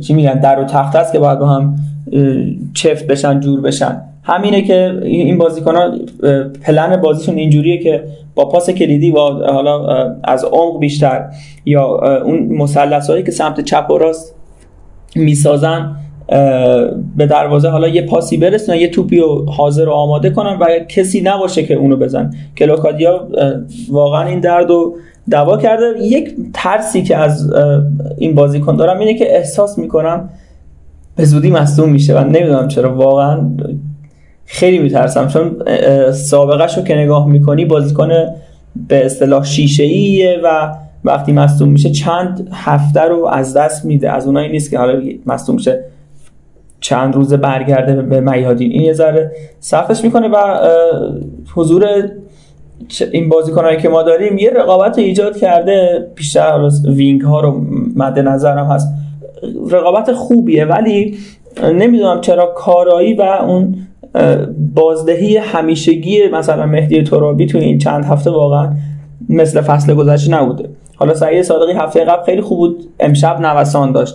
به نظر من سروش فعلا از بقیه این دوتا بازیکن بیشتر تونسته تلاش کنه حداقل به من مخاطب بفهمونه که این خیلی جمله چیزی ها. جز اون نظریه کم هوادار چیه؟ از اوناست که مثلا خیلی ممکنه بگن که نه اشتباه می‌کنی. ولی خب توی آره ولی در شکل بازی من وقتی همچین چیزی رو میگم اصلا منظورم عملکرد فردیش نیست. و توی تمام تیم دارم این مسئله رو می‌بینم. یا مثلا به قول آقای رضا عباساده که واقعا آدم پرو کاملیه. توی متریکا هم ایشون فعالیت دارن. در مورد سعید صادقی و مثلا یاسین سلمانی جمله خیلی خوبی گفت که این سبک بازیکن که لمس توپ زیادی دارن حین دریافت کردن توپ بازیکنایی هستن که با تله گذاری می‌تونن تیم‌های حریف از اشتباهاتشون استفاده کنن. مثل گلی که فولاد توسط پاتوسی به سپاهان زد. همه فکر می‌کنن اشتباه فردی ولی شما قبلش ببینید که یاسین سلمانی چند مرتبه ای با توپ ور میره اون لمس توپ بیخودی داره و همین مسئله موجب میشه که تمرکزش به هم بریزه. سعید صادقی هم نسخه دیگری از همین حالته که خیلی با توپ کار اضافه می‌کنه. به همین خاطر مثلا اون افیشنس کاملی که ما انتظار داریم ثمر نداره براش. حالا میدارم که در ادامه فقط مسئله مدافع چپ ما حل بشه. علی نعمتی توی فاز دفاعی خیلی بازیکن خوبیه و تقریبا بازیکن مقابلش شانس کمی و برای حداقل مثلا رد شدن یک به یک داشته باشه. چون توی کورس هم نشون داده که توانمنده. ولی هر چقدر این مسئله توی دفاع خوبه توی حمله نه سانتر می‌تونه به اون صورت و اصلا بیسیکش رو بلد نیست و نمی‌تونه اوورلب و اینا رو انجام بده. معمولا مهدی ترابی توی بازی های گذشته هر وقت که نگاه می‌کنیم منتظر یه نفر از سمت چپش اضافه بشه که این اتفاق نمیفته و گاهن می‌بینیم که سعید صادقی میاد سمت چپ توی همون بره ها و اوورلپ رو انجام میده براش. یا همون تاکتیک همیشگی یحیی که هافک دفاعیش مثل میلاد سرلک. این کار رو انجام میده که حالا این اینم یکی از ضعفاییه که بالانس تیمی رو به هم می‌زنه. مسئله بالانس به نظر من خیلی مهمتر از چیزهای دیگه مثل اینکه مثلا تیم گل می‌زنه یا گل نمی‌خوره از اینا خیلی مهمتره چون وقتی یه تیمی بالانس نداشته باشه یه جایی با سر و کله سقوط می‌کنه و اون موقع برگشتنش خیلی سخت میشه. اگه آها در مورد سینا اسد بگی. سینا اسد بگی منو یاد فصل اول کمال کامیابی انداخت توی این دو سه بازی که حضور داشته خیلی بازیکن به درد بخوری. اگه بتونه اون تصمیم های مهم در لحظه رو بهتر انجام بده. و به نظر من نسبت به فرم میلاد سلک توی این 6 هفته خیلی یه سر و حداقل بالاتر بوده. خیلی تونسته به تیم کمک کنه. چرا میگم اینو؟ چون میلاد سلک انگار به یه بازیکنی تبدیل شده که وقتی نمی... نمی‌دونم یه حالتیه. اصلا اون بازیکن فصل گذشته نیست. بیشترم بحث بدنی و تکنیکال و اینا نیست واقعا. مثلا یه یک به یک رو می‌خواد برداره ولی حالا یا یه صحنه پیش میاد خطا یا خطا نیست دیگه ول می‌کنه. یا مثلا انگار یه حالت خیلی برام مهم نیست یه جوریه خلاصه. نمی‌دونم شاید من اینجوری دارم فکر می‌کنم. اگه حالا نکته خاصی هم دارین که من هستم خدمتتون. از بالانس صحبت کردی سهیل. به نظر من دو تا از تیمایی که بالانس توشون رعایت نشده استقلال و سپاهانن. حالا استقلال بیشتر سپاهان کمتر. بریم پیش اول ریکاردو ساپینتو. اول راجع به خود شخصیت ساپینتو یکم صحبت کنیم. بعدم این بازی حالا به نسبه چشم نواز و البته شکسته شدن رکورد XG از زمان ثبت این آمار در فوتبال ایران که فکر کنم 4 5 فصله مقدار 4 فصله که XG خب توی لیگ برتر ثبت میشه. از لیگ 18 اُمه که اونم با سایت متریکا انجام میده. توی این چهار فصلی که این آمار داریم تا حالا تیمی نتونسته بود چهار ممیز 32 XG ثبت بکنه که خب استقلال این امید گل رو در مقابل نساجی ثبت که تو اول بریم پیش ساپینتو. ببین از دقیقه یک تو این بازی یه سری حرکات عجیب غریب انجام می‌داد و نقطه مقابلش مرایس قبلا هم تو همون هفته اول صحبت کردیم.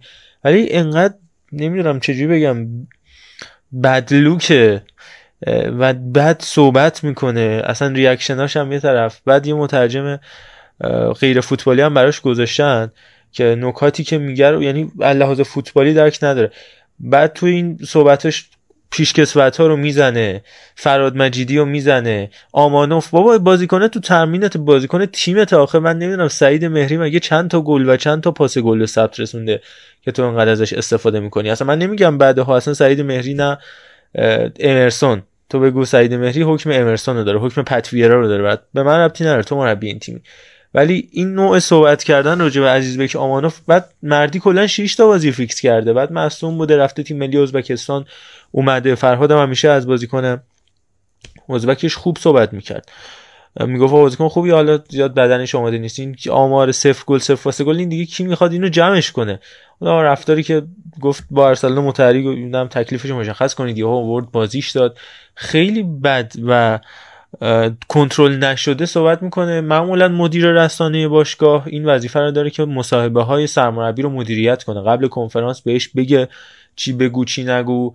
و های احتمالی رو هم طراحی بکنه و های احتمالی به سرمربی توصیه بکنه که خب حالا این سرمربی خارجیه این ارتباطی کمتر می‌تونه شکل بگیره. با اون شخصیت پرخوشگری هم که ساپینتو داره حالا این قصه داوری هم که باید در آخر بحث میلاد راجبش صحبت خواهد کرد اتفاق میفته پرخاشگرتر میشه. الان در بحران هیچ وقت فرو نرفته استقلال ساپینتو. حالا اون باختش جلو سپاهان بود و یه یک دو تا بطری من دیدم تو این بازی استقلال پیکان پرت شد. ولی به حال نمیشه اسمشو گذاشت بحران که مثلا تیم سه چهار تا باخت پشت سر هم بده. یا فکر کنم هاشم بیک‌زاده اومده و من, من مربی گلگهر میاد تو تلویزیون هاشم بیک‌زاده میگه امیدوارم ساپینتو برف تهران رو ببیند. نمی‌دونم چه جوری اینو توجیهش کنم. ولی به هر ترتیب خیلی خیلی باید کار بکنه به نظر من. ریکاردو ساپینتو روی کارهای رسانه ایش و یه مقداری از استاد خودش کارلوس کیروش و جوزه مورینیو که همیشه یاد کرده به عنوان استاد از این دو نفر چون بازیکن کیروش بوده دیگه. یکی از نفرات اصلی ترکیب تیم ملی جوانان پرتغال بود که تونست با کیروش قهرمان جهان بشه. همین ساپینتو بود فوروارد اون تیم. از اونایی کم یاد بگیره کار رسانه ای کردن و و یا نکنه دیگه یا آروم باشه که اونم بعیده. حتی حداقل لباس پوشیدن هم می‌تونی یاد بگیری. ولی تیمه داره جا میفته دیگه. حالا به نظرم سینا لحاظ تاکتیکی خیلی بهتر می‌تونه و میلاد صحبت بکنید. تیم خیلی داره جا میفته پیمان بابایی جای خودش رو پیدا کرده. سجاد شعبازادن به نظرم جا داره یه بار دیگه ازش رونمایی بشه با این عمل کردی که داره. و حالا فهمیدیم که چرا انقدر اصرار بود بر اینکه محمد محبی خریداری بشه. اینجا باید از ریکاردو ساپینتو تشکر کرد که خوب میشناخت محبی رو و چقدر خوب داره بازی می‌گیره. سینا استقلال رو به پیشرفته ولی پیشرفتش به نظر من یه مقدار مورچه‌واره و جلوی تیمایی می‌تونه به نتیجه برسه مثل نساجی مثل ملوان که تیمایی واپسگرایی نباشن و حالا نمیگم اتوبوسی low block دفاع نکنن. آره دقیقا استقلال تو بازی تونست این XG رو ثبت بکنه که نساجی واقعا دفاع نکرد. یعنی به اون صورت نیومد که یه بازی بسته رو ارائه بده مثل مثلا بازی با مس کرمان. و به نظر من که واقعا شاگردای مطهری خیلی خوب بازی کردن ولی خب خیلی خام بودن. خیلی تحت تاثیر اون فضا و اون آمبیانس ورزشگاه آزادی قرار گرفته بودن. واقعیتش راجع به تیم ساپینتو به نظر من هنوزم که هنوزه نمیشه خیلی اظهار نظر قطعی کرد که واقعا این تیم داره جا میفته یا این مثلا مربی با این 11 نفری که حالا چون نسبت بازی قبل هم فقط یه دونه تغییر داشت. داره 11 نفر اصلی ترکیبش رو مثلا شناسایی می‌کنه. ولی اون چیزی که من توی این بازی دیدم این شور و هیجانه بود که تیم از همون ثانیه اول یه پرس خیلی سنگینی رو روی تک تک نفرات تیم نساجی پیاده کرد و همین پرسه باعث اشتباهاتی شد که دفاع نساجی مرتکب شد که حالا گل اول رو دریافت کردن و یا اون موقعیتی که می‌تونست برای پیمان بابایی پنارتی اعلام بشه. ولی در کل بخوام بگم شخصیت ساپینتو حقیقتا به دل من نمیشینه. و من خیلی حال نمی‌کنم با یه همچین مربی که حالا مثلا میاد کنار زمین تیشرت گشاد میپوشه با یه شلوار اسلش گشاد. خیلی برای من این شخصیت شخصیت کاریزماتیکی نیست. و این باشگاه به نظر من نیاز داره به یه همچین شخصیت هایی که کاریزماتیک باشن حداقل بلد باشن چجوری لباس بپوشن چجوری صحبت بکنن. و من فکر می‌کنم که هرچی استقلال بریم رو به جلو با توجه به حالا این وقفه ای که میفته بین هفته بعدی که با گلگهر بازی داریم می‌تونه ساپینتو ازش استفاده خوبی بکنه در جهت اینکه نقاط ضعفش رو پوشش بده. یه اتفاقی که من خیلی ناامید شدم تو این بازی و به نوعی حالا شیرینی این برده رو برای من کمی کم کرد این بود که استقلال گل خورد. خیلی مهمه که تیمی که فصل گذشته یا آمار دفاعی خیلی خوبی داشته و تونسته که نبازه و حد بازی ها رو با حداقل گل برنده بشه مثلا بتونه این روند رو حفظ بکنه ولی خب ما این روند رو نمی‌بینیم. بعد از مثلا دو بازی باز دروازه ما باز شد و حالا درست پنالتی بود ولی خب واقعا موقعیت های زیادی دادیم. حتی تو بازی گذشته هم ما چندین بار مدیون سید حسین حسینی بودیم با توجه به سیوایی که داشت. واقعا استقلال رو نگه داشت تو بازی که حالا حداقل استقلال مثلا مساوی رو بگیره. ولی این بحث دفاع ما خیلی به نظر من هنوز مشکل داره. تیم به لحاظ تیمی نمی‌تونه خوب دفاع بکنه. نمیشه انتظار داشته باشیم که فقط سیلوا یا عارف غلامی مثلا کارشون رو درست انجام نمیدن. نه کل تیم دفاع تیمی ما مشکل داره. و از همه مهمتر این که یه مشکلی که ما الان توی این استقلال داریم اینه که یه سری از این بازیکنهای ما هستن که در فصل گذشته اینا بازیکنهای خوب ما بودن. مثل ساله هردانی که الان به نوعی شدن بازیکنهای نیمکت نشین. یا مثلا همین موضوع سیاوش و مرادمن سیاوش و مرادمن که از ارکان مثلا اون دفاع فوق‌العاده لیگ بودن. اینا مثلا شدن. حالا اصلا جز لیست هم حتی مثلا اسم مرادمند رد نمیشه. یا مثلا همین بحث عزیز بگ آمانوف. ببینید دوستان این قضیه خیلی می‌تونه جدی باشه و می‌تونه خیلی ضربه بزنه به یه تیمی که شما به اون بازیکنها اون حس اضافی بودن رو بدید. من یادمه فکر کنم همون اوایلی که اومده بودم یه بار داشتیم صحبت می‌کردیم. بحثم این بود سر تیم مثلا یورگن کلوب اینه که شما مثلا اوریگی می‌دونه که بازیکن 90 دقیقه نیست. ممکنه فقط 10 دقیقه بهش بازی برسه یا مثلا 5 دقیقه بهش بازی برسه. ولی توی اون 5 دقیقه توی اون 10 دقیقه انقدر این اعتماده رو از مربی گرفته که میاد و کارش رو انجام میده به درد تیمش می‌خوره. لوک دیونگ تو بارسلونا؟ لوک دیونگ تو بارسلونا. یا از این قبیل بازیکن‌ها زیاد. رودریگو. رودریگو. از این اصلا نمونهش ارسلان متحری فصل پیش. ارسلان متحری آرمان رمضانی اینا می‌دونستن که بازیکنای 90 دقیقه نیستن تا وقتی جستت هستش. ولی وقتی میومدن تو زمین ارسلان شده بود تعویض طلایی ما. چون اون اعتماد به نفس رو از مربی و از بازیکنایی که تو نیمکتن می‌گرفت. اینکه شما الان میای این حرفو می‌زنی که مثلا از بک آمانوف اینجوری اونجوری خب آقا برای چه اصلا این بازیکن نگه داشتید؟ خب این بازیکن رو اصلا اخراجش بکنید از تیم. من اینو می‌دونی یاد چی میافتم؟ از یاد حرفای نکونا میافتم که هی می‌گفت مثلا ما بازیکن نداریم آقا خب پس اینا چی ان اینایی که الان تو تیمتن اینا چی ان خب اینا بازیکنن دیگه شما از این بازیکن باید استفاده بکنی.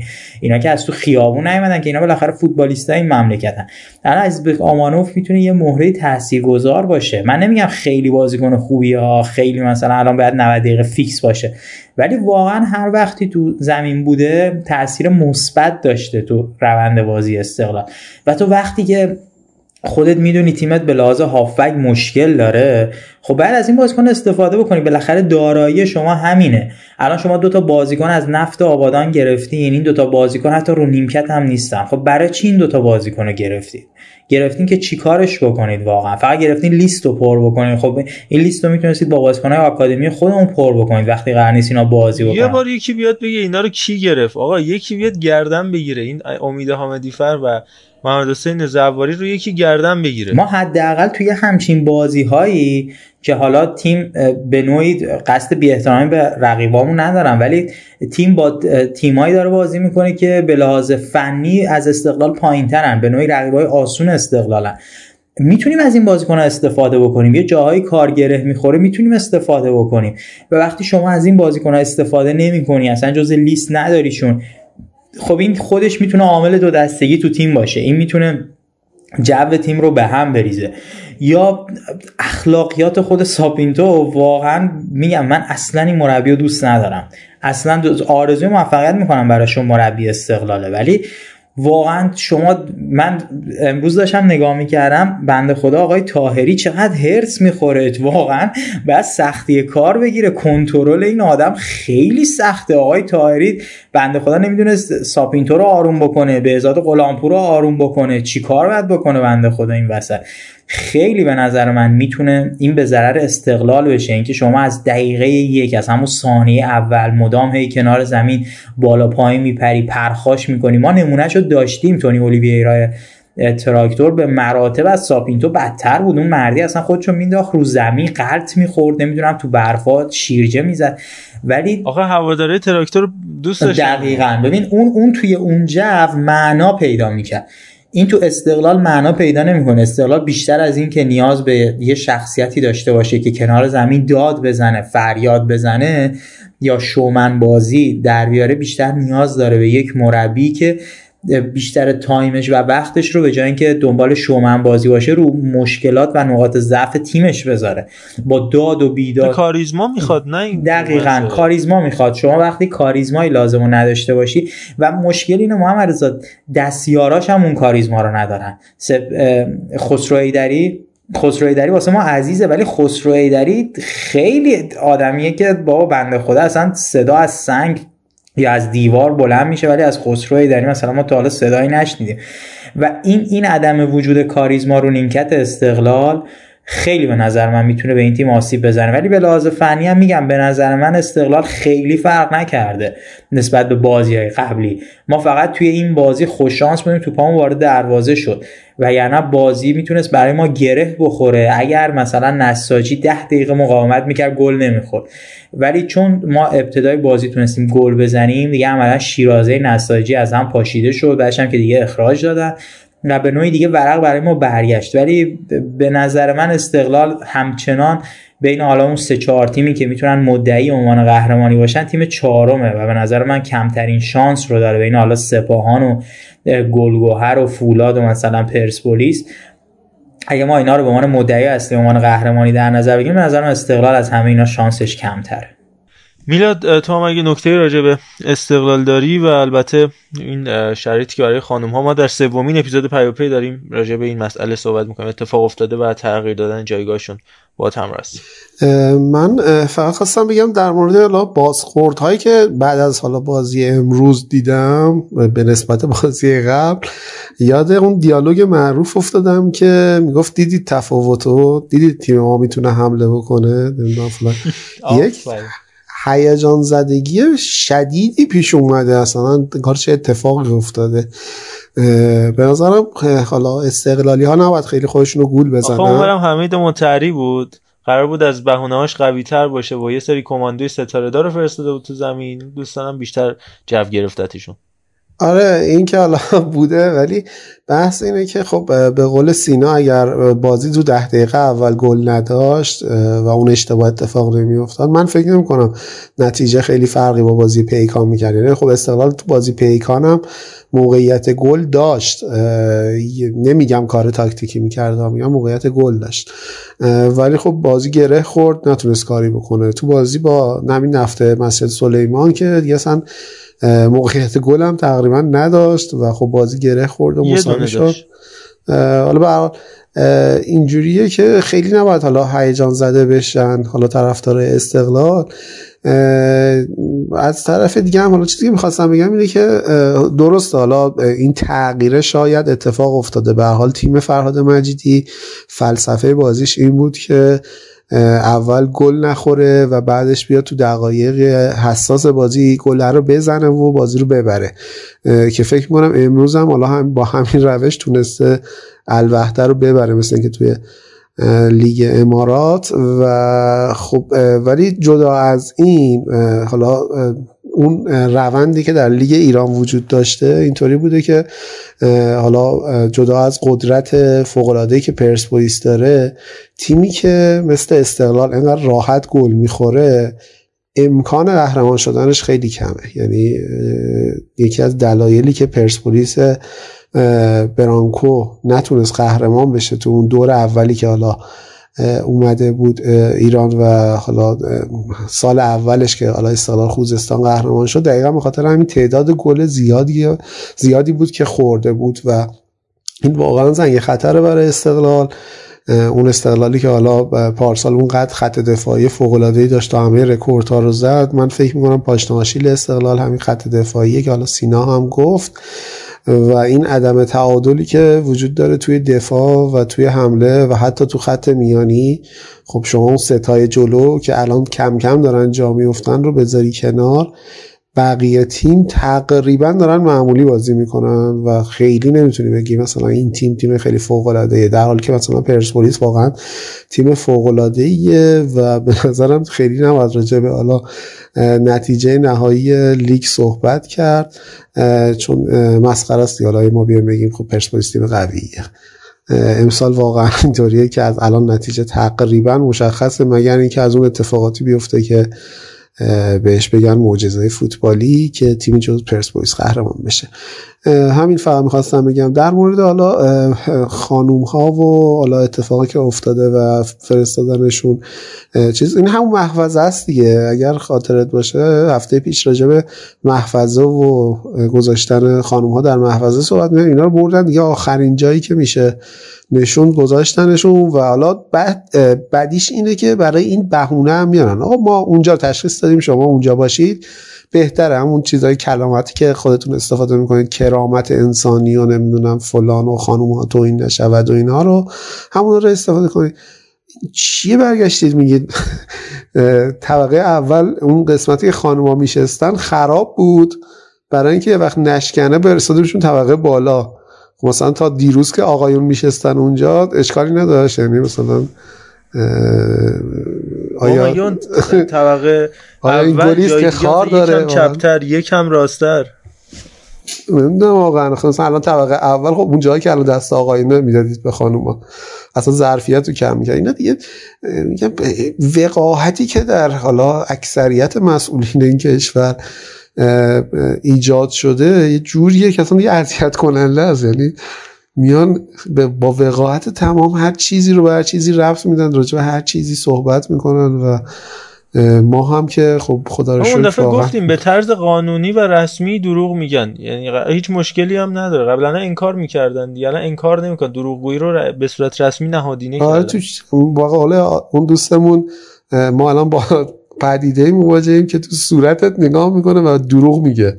و تو هیچ کاری نمی‌تونی بکنی. و این بدترین درده دیگه. همین راجب بانوان میشه فقط همین رو گفت. حالا من باز دوباره هنوز در جریان اخبار و اتفاقات که امروز افتاده در استادیوم که حالا تماشاچی های خانوم استقلالی فش دادن ندادن دعوا کردن نکردن و اینا نیستم.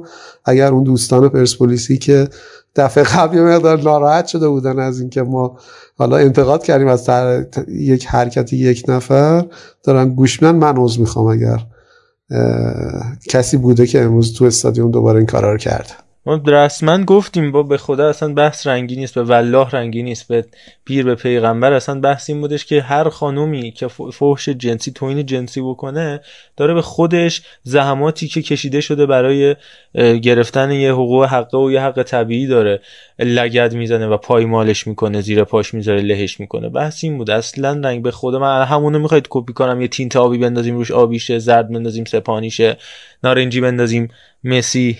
منظورم مثل رفت. اصلا من یادم مثلا اینکه حالا طرف طرفدار چه تیمی اشاره شده باشه اصلا مهم نیست. یعنی اصلا و اصلا حرفی که ارفان زد که اصلا بالاتر از این بود. گفت اصلا این فرهنگ هواداری ماست. یعنی اصلا این فرهنگ هواداری ماست. حالا نه که همه کسایی که فوتبال می‌بینن اینجوری باشن؟ نه. خب به قول خود عرفان مثلا ما خب با آدم های دیگر فوتبال دیدیم و اینطوری نیست. حالا ایشون هم تصمیم گرفته اون لحظه این کارو کرده. منم گفتم گفتم اینو تصمیم یه نفر می‌دونم که حالا اون یه نفر مهم نیست رنگ لباسش چیه طرفدار چه تیمیه. اینا که اصلا گذشته یعنی میگم اونا که پادکست ما رو گوش میدن من فکر می‌کنم باید این مراحل رو دیگه رد کرده باشن. اینجا از اون حرفا نداشتیم هیچ وقت. سوهل پرسپولیسی. نخواهیم هم داشت. آره سوهل پرسپولیسیه و اون دفعه حالا راجع به چیزی صحبت کرد تو هوادارهای پرسپولیس که مثلا اینایی که دارن این کارو می‌کنن مثلا حالا یه باندی شاید از فوتبال هم خیلی چیزی نفهمن یا اصلا با فوتبال کاری نداشته باشن لذتی نبرن. این آدم پرسپولیسیه. ما دنبال یه همچین فرهنگی هستیم تو این پادکست و امیدوارم که این فرهنگ رو داشته باشیم چه طرفداران استقلال باشن پرسپولیس باشن سپاهان مسجد سلیمان همه طرفداران فوتبال این کشور باید یاد بگیریم از فوتبال لذت ببریم و هر جا یه اشتباهی یه پلیدی وجود داشت راجبش صحبت بکنیم. من حالا نمی‌دونم اون نکته داوری رو الان بگم یا بعدش برنامه داریم. آره الان بگو فقط چون گفتی از فوتبال لذت ببریم من یه بند اضافه بکنم به صحبتات که چون از مسجد سلیمان گفتی رکورددار بیشترین ایکس جی بیشترین شوت زده بیشترین شوت زده در چارچوب و بیشترین شوت زده در box. همش متعلق به تیم نفت مسجد سلیمانه تیمی که از یه سری بازیکن میشه گفت حالا خارج مونده از تیمای خوب مثل رضا دخانی مثل پیمان رنجبری همین میلاد باقری که اخراج شد. حسن مرادیفر و امثال هم ساخته شده که باید از تیم مهاجری که مدیر فنیش این وسط های افاضلی چی میگه؟ قدرانی کنیم میگم ریز بریز تیم به تیم هفته بعد جلو میریم. من خواستم اینو بگم. میلاد هم بحث داوری رو بگو هم حالا بحثی که قرار بود آخرش یه نکته بگیم و آها لیگ یکم آخرش میگیم. داریم سینا برامون مفصل صحبت کرد. باش. من فقط حالا راجع به همین داشتم راجع به لذت صحبت می‌کردم. یکی از دلایلی که باعث شده واقعا اذیت بشن همه طرفداران فوتبال در ایران پرسپولیسی استقلالی نمی‌دونم نساجی مازندران همه طرفداران فوتبال نفت مسجد سلیمان نمی‌دونم گلگوهر امروز دوباره فکر می‌کنم این مشکل براش وجود داشت. واقعا بحث داوری شده و این بحث داوری انقدر شدید شده. اصلا من واقعا نمی‌خوام مثلا تو هفته شیشم لیگ بگم که مثلا سمت و سویی داره به سمت تیمی. نگاه کنید تو همه بازی ها داره اتفاق میفته یعنی کمتر بازی هستش که توش مشکل داوری پیش نیاد و این اصلا ربطی به رنگ پیراهن و نمی‌دونم فلان تیم می‌خوان قهرمان بکنن یا نکنن و اینا نداره.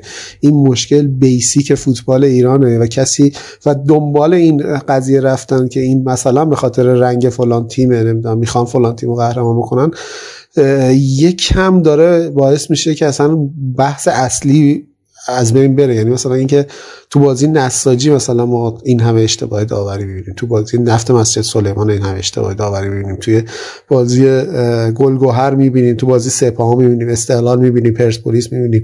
تو همه بازی ها داریم اشتباهات داوری زیادی رو می‌بینیم که همه اینها هر کدومش میگم تقدم و تاخر برای من خیلی مهمه تو بحث داوری. من فکر می‌کنم اگه دقیقه پنج داور یه خطای وسط زمین اشتباه رو هم بگیره تقریبا بازی رو تغییر داده. یعنی جریان بازی از همون لحظه عوض میشه.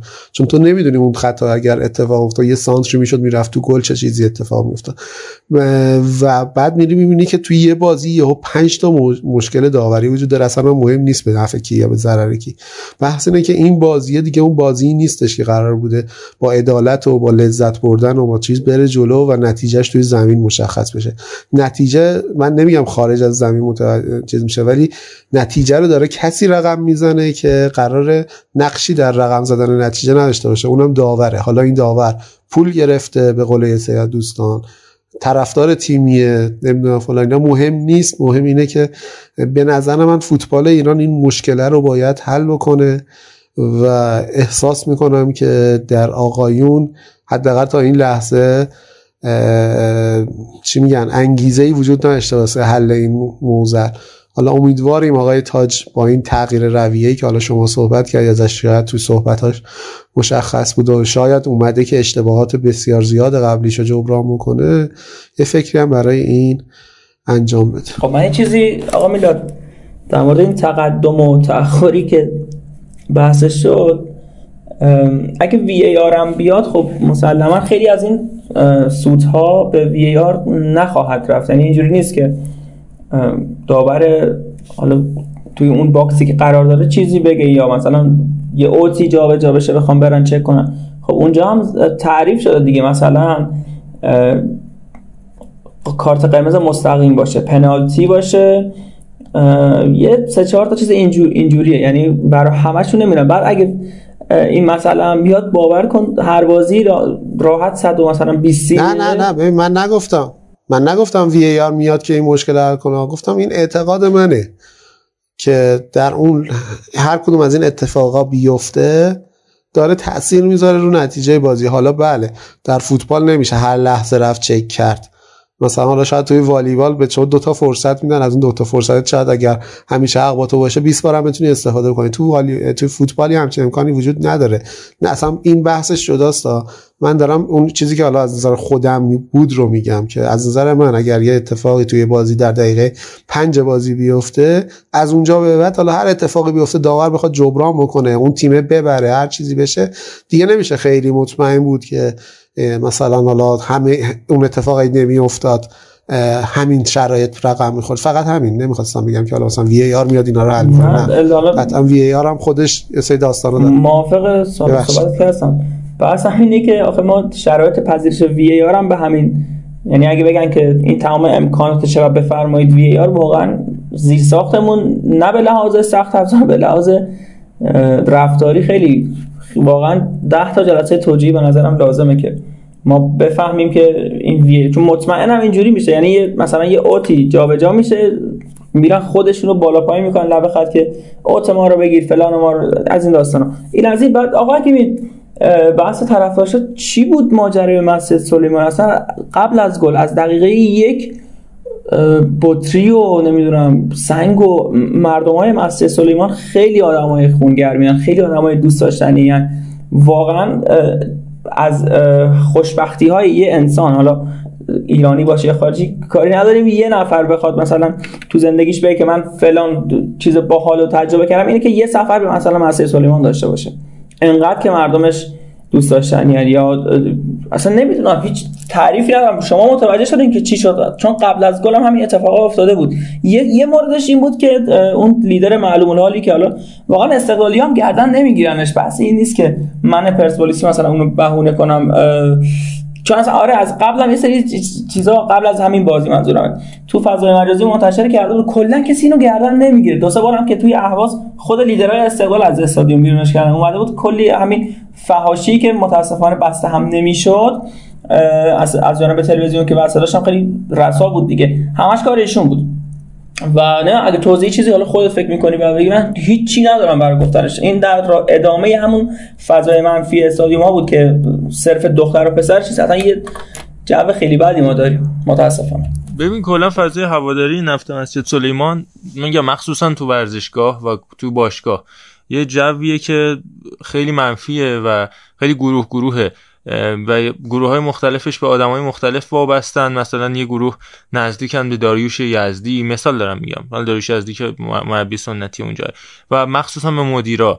با آقای شاکرمی. این مدیرعامل حال حاضرشون که حالا یه سرهنگی هستش سرهنگ نظری اینا خیلی گروه گروه هن و یه تعداد آدم ها هستن که همیشه اونجا هستن و جابجا جا میشن و اینا به یه سری لیدرها وصلن. لیدرها هم مدلشون اینجوری که حالا این کسی که گفتی و مشخصا می‌شناسم اسمش هم می‌دونم که دو بارم بار می‌رفته بود تو رخکن یه بار سال گذشته یه بار دو سال پیش بازیکن‌ها رو کتک زده بود. کلا نوع هواداری این دسته های لیدری اینه که هوادارا رو عصبانی کنن. و حالا قبل از اینکه استقلال پرسپولیس حالا مخصوصا به ویژه پرسپولیس می‌خوان برن اونجا هوادارا خیلی عصبانی می‌کنن و تحریکشون می‌کنن. حالا چه بسا اینکه اشتباه داوری هم رخ بده که دیگه ده برابر میشه. به شدت حالا شعارهای خیلی رکیک استفاده می‌کنن یعنی حرفای رکیک استفاده می‌کنن برای اینکه هوادارا رو تحریک بکنن. و اکثرا مخصوصا وقتی که تیم جلو نباشه یعنی مساوی یا عقب. اینا تحریک میشن و دست به خیلی کار می‌زنن. توی قسمت قبلی با خودت هم که صحبت می‌کردیم گفتی که یه سری الفاظ جنسیتی و نمی‌دونم کلا زشت که ما استفاده می‌کنیم بدون اینکه به معنیشون فکر کنیم فراگیره. یعنی مثلا در مورد مثلا به زبون آوردنش هم خیلی زشته. من اگه الان یه توانایی داشتم همون چیز جملاتی که استفاده کپی پیست می‌کنم ادامه همین قسمت جاری. خیلی اصلا از داغونه تو رو خدا رعایت کنی. حالا الان خانم اومدن آتو دست یه عده ندیم که مردا فلانن یا حالا اینجوری هم دختران رو نمیدیم بهشون. داشتن که تا الان قطعا هزار تا استفاده کرده بودن و الان چرا دیگه بیانیه از, بیانیه از طرف یه عزیزی اومده که استادیوم ما خوب نیست و فلان هم حرام است و فلان است. نمی‌دونم حالا نوه خودش که می‌گیرن منو. ادامه ندیم اینو می‌گیرن. استعدادهای برتر کشف استعدادهای برتر. بریم پیش عمو سینا سراغ لیگ یک که اونجا وضعیت مشهد رو مفصل بررسی می‌کنیم و همینطور سر می‌زنیم به مسابقات هفته سوم لیگ یک. فقط اینو بگم حالا خود سینا متخصص لیگ یک این تیم خیبر خرم‌آباد رو من داشتم نگاه می‌کردم از یه سری تیمای لیگ برتری بیشتر بازیکن داره و اه، 90 درصد بازیکناش هم لیگ برتری هن. خیلی بازیکن داره من تو کار سینا نمی‌خوام دخالت کنم فقط من می‌خوام لیست 11 نفر اصلی خیبر رو بخونم کوروش ملکی دروازه‌بان مشتبه لطفی محسن ترهانی محمد پور محمد رضا علیاری مهران امیری مهرداد قنبری میلاد کمندانی حمید کاظمی پویا غلامی و ذخیره هاشون هم ایمان باصفا مهرداد هدایتیان محمد زینال خیری احمد بهاروندی سینا حاتمی من نمی‌دونم این تعداد بازیکن لیگ برتری اونجا چیکار می‌کنن با سرمربیگری فرازی کمالبند. با همین مقدمه بریم پیش عمو سینا. اما رقابت های لیگ دسته یک در هفته سوم چهارشنبه 16 شهریور ماه با بازی چادرملو اردکان و شهرداری آستارا آغاز شد جایی که چادرملو با تک گل سجاد قلی بیگی در دقیقه 78 تونست شهرداری آستارا رو یک بر صفر شکست بده. سجاد قلی بیگی بازیکنی که در دقیقه 70 وارد زمین شد تا به ثمر رسوندن تک گل این دیدار بتونه تعویض طلایی این هفته لقب بگیره. در بازی بعدی تیم امید وحدت مشهد تیم محسن بنگر با هفت گل مغلوب آرمان گوهر سیرجان شد. مهدی پورفریدونی در دقیقه 38 سجاد حسامی در دقایق 57 تا 83 رضا پورمهدی که در این بازی هتریک کرد در دقایق 61 73 و 86 و همچنین مجید خاجوی در دقیقه 68 هفت گل آرمان گوهر رو به ثمر رسوندن. من یه چیزی در رابطه با این امید وحدت مشهد خدمتتون عرض بکنم. امید وحدت مشهد چند سال قبل از بازی حدود ده صبح. از هتل محل اقامتشون اخراج میشن و تا عصر و برگزاری رقابت بازیکنها و کادر فنی توی پارک و خیابونای اطراف سکونت می‌کنن.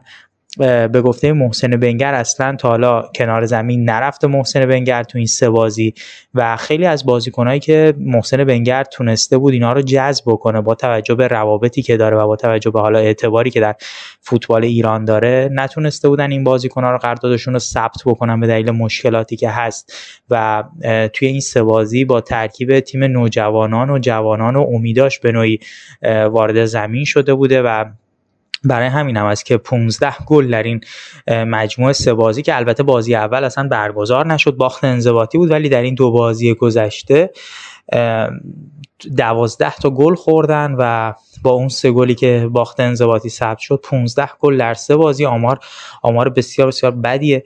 گفته میشه که فرهاد حمیداوی مالک باشگاه پدیده یا همون شهر خودرو سابق دو تا چک گرفته بوده.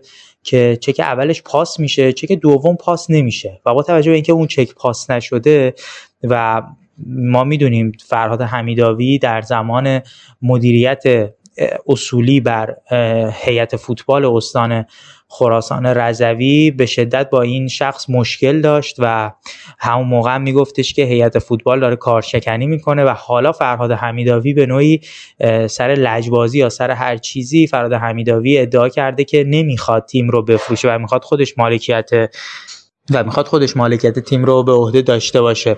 برای همینه که گفته میشن گفته میشه که حالا چون محسن بنگر استعفا داده. حسین بادامکی احتمالا سرمربی این تیم پرهاشیه. میشه من چیزی راجع به حسین بادامکی هم بگم. حسین بادامکی بعد از اینکه برگشت به مشهد تو پستهای مختلفی کار می‌کرد. از خود هیئت فوتبال مشهد و مربیگری تو تیم پدیده بگیرید. و جالبیش اینه که حسین بادامکی همیشه بوده. یعنی چه زمانی که با ارزم به حضورتون با سید مهدی رحمتی کار می‌کرده. قبل ترش با و چه زمان سهراب بختیاری زاده و حتی بعد زمان سید عباسی رضا مهاجری تو همه این بازه ها شخصی که ثابت بوده روی نیمکت پدیده حسین بادامکی بوده و حالا گفته میشه که احتمالا خود حسین بادامکی سکان هدایت امید وحدت مشهد رو داشته باشه. حالا بعد منتظر بمونیم ببینیم چه اتفاقی میفته. آیا تغییر نام صورت می‌گیره یا فراد حمیدابی مجددا برمیگرده.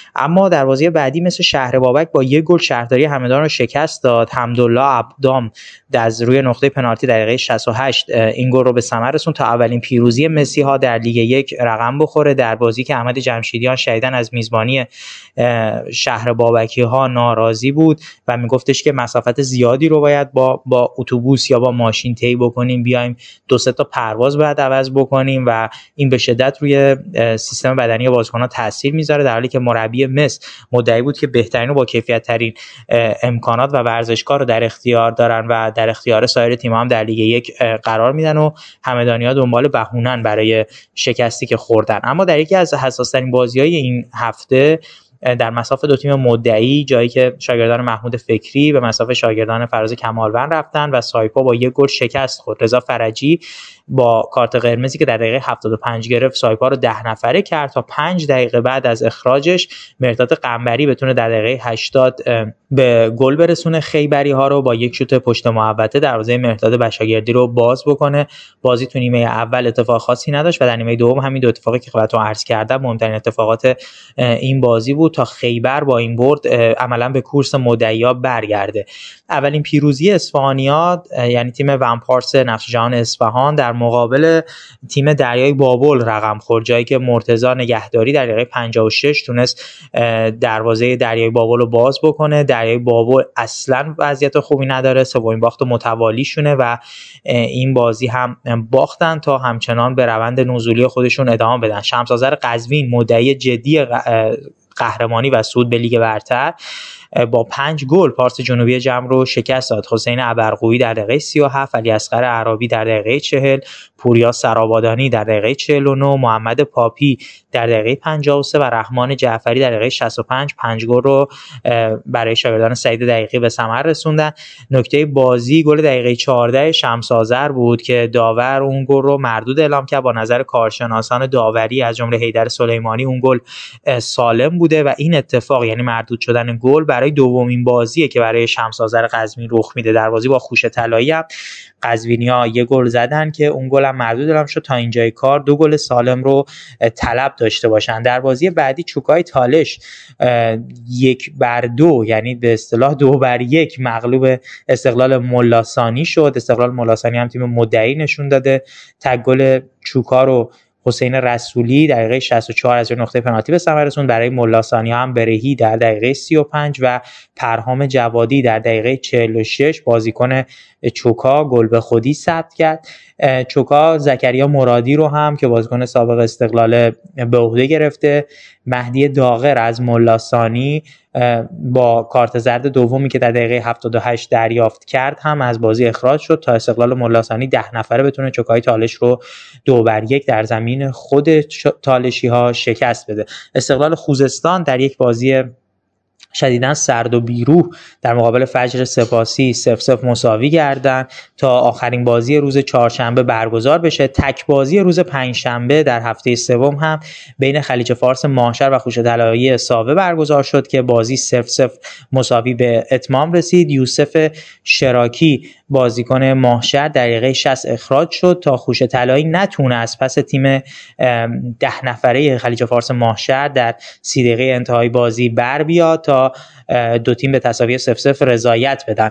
در جدول ردبندی هم شمس آذر با 9 امتیاز مقتدرانه و با اختلاف دو امتیازی نسبت به تیم دوم در صدر جدول آرمان گوهر 7 امتیازی استقلال ملاسانی 7 امتیازی سایپا 6 امتیاز چادرملو اردکان 5 امتیاز و خیبر 5 امتیاز شش تیم بالای جدول هستند اما برنامه هفته چهارم بدین گونه است که سه شنبه 22 شهریور ماه آرمان گوهر با خلیج فارس ماهشر بازی می‌کنه. دریای بابل با استقلال خوزستان بازی می‌کنه. فجر سپاسی با چادر ملو اردکان بازی می‌کنه. خوش طلایی با چوکای تالش بازی می‌کنه. شهرداری همدان با امید وحدت که بعد ببینیم تا اون موقع اسمش عوض میشه یا مربیش عوض میشه یا چه اتفاقاتی میفته رقابت خواهد کرد. خیبر خرم‌آباد در مسافه مثل شهر بابک خواهد رفت. شهرداری آستارا با ونپارس نقش جهان اصفهان دیدار خواهد کرد. پارس جنوبی جمع با سایپا و در مهمترین بازی استقلال ملاسانی در اهواز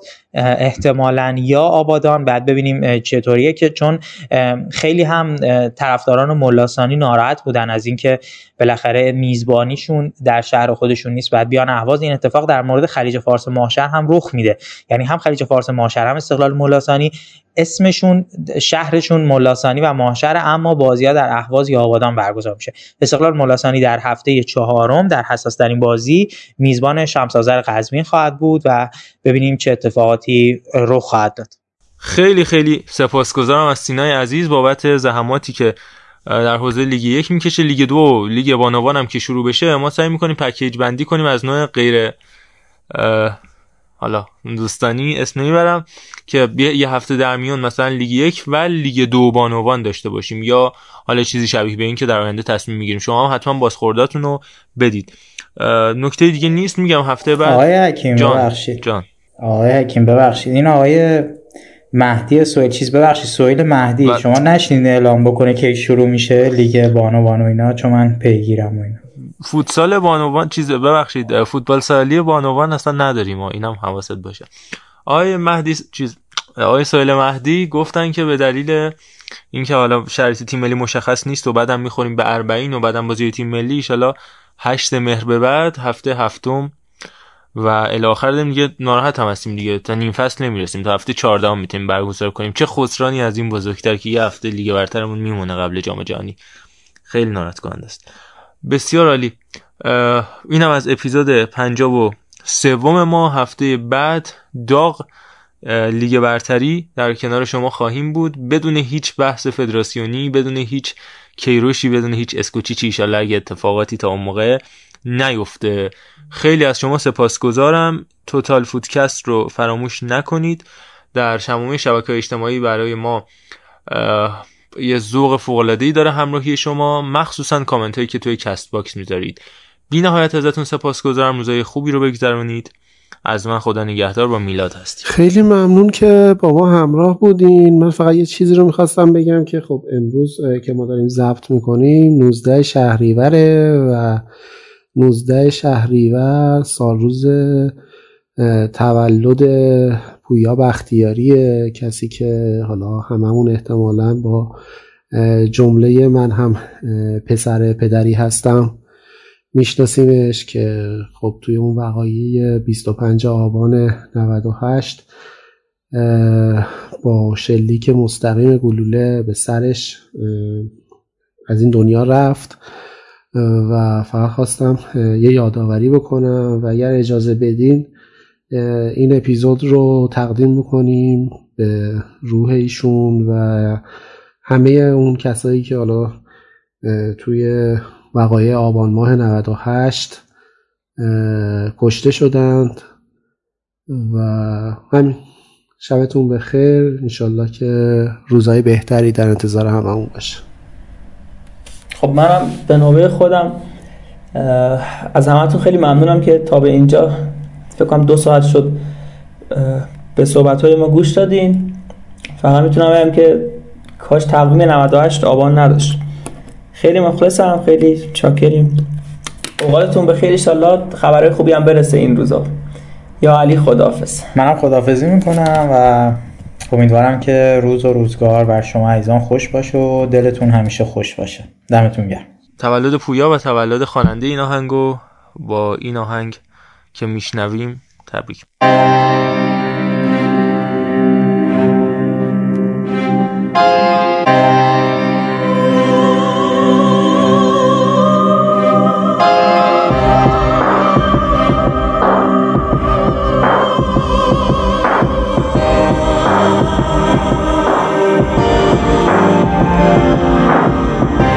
خون تازه میده خاک تنت. چه سرخ گلای روی پیرهنت چه ردای خشکیده رو به کبیری سرخم نمی کنی با این کسیری از خزر تا خلیج فارس جای زخم قدیمی گلولا مگه میشه خاک تو به بیگانه داد؟ قائم شرمنده از آیناست. از خزر تا خلیج فارس. جای زخم قدیمی گلولا مگه میشه خاک تو به بیگانه داد؟ خائن شرمنده از آیناس کی می‌گیره قلبم آروم تو وقتی تو تو بند ایران خانوم شیر بانو جان زیبا خوشید رایی قصه هامون. سخت نیست تو رو ساختن از نو. دوون بیا تا بمونی برامون. پادشاه منطقه توی تو منطقه عشق ایران خانوم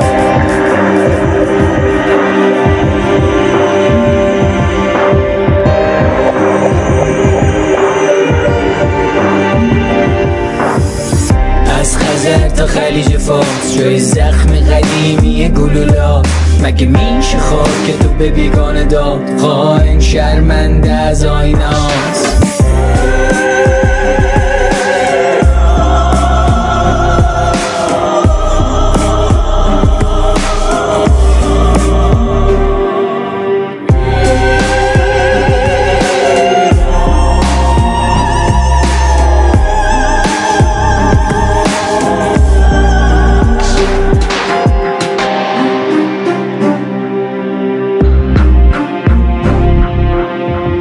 نشه دست چین دست چین کنه گلا تو آب و خاک و جان مای مادر داریم هوا دست تبه کار تجاوز کرده به بدن تبار تو سوزوند و تبرشو زده به تنت. بمیریم و نبینیم مردن تو آروم آروم. نبردی مردم تو از یاد که جان بانو. ببخش ما رو اگه دستمون کوتاه برات نمونده چیزی جز جونمون که قربانی شه به پا. شور می‌زنه دلم که کور دل به مسلط رهایی توی که شرط آزادی ملت. بگو با بغز مادرای چشم راه بگو با بچه نسل خون ستار خواه بگو با قامت رشید نوید افکاریا. بگو با سینه ستبر پویا بختیاریا تو تاریکی تو نوری.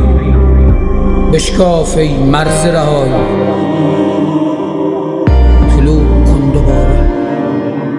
از خزر تا خلیج فارس جای زخم قدیمی گلولاس مگه میشه خاک تو به بیگانه داد؟ خائن شرمنده از آیناس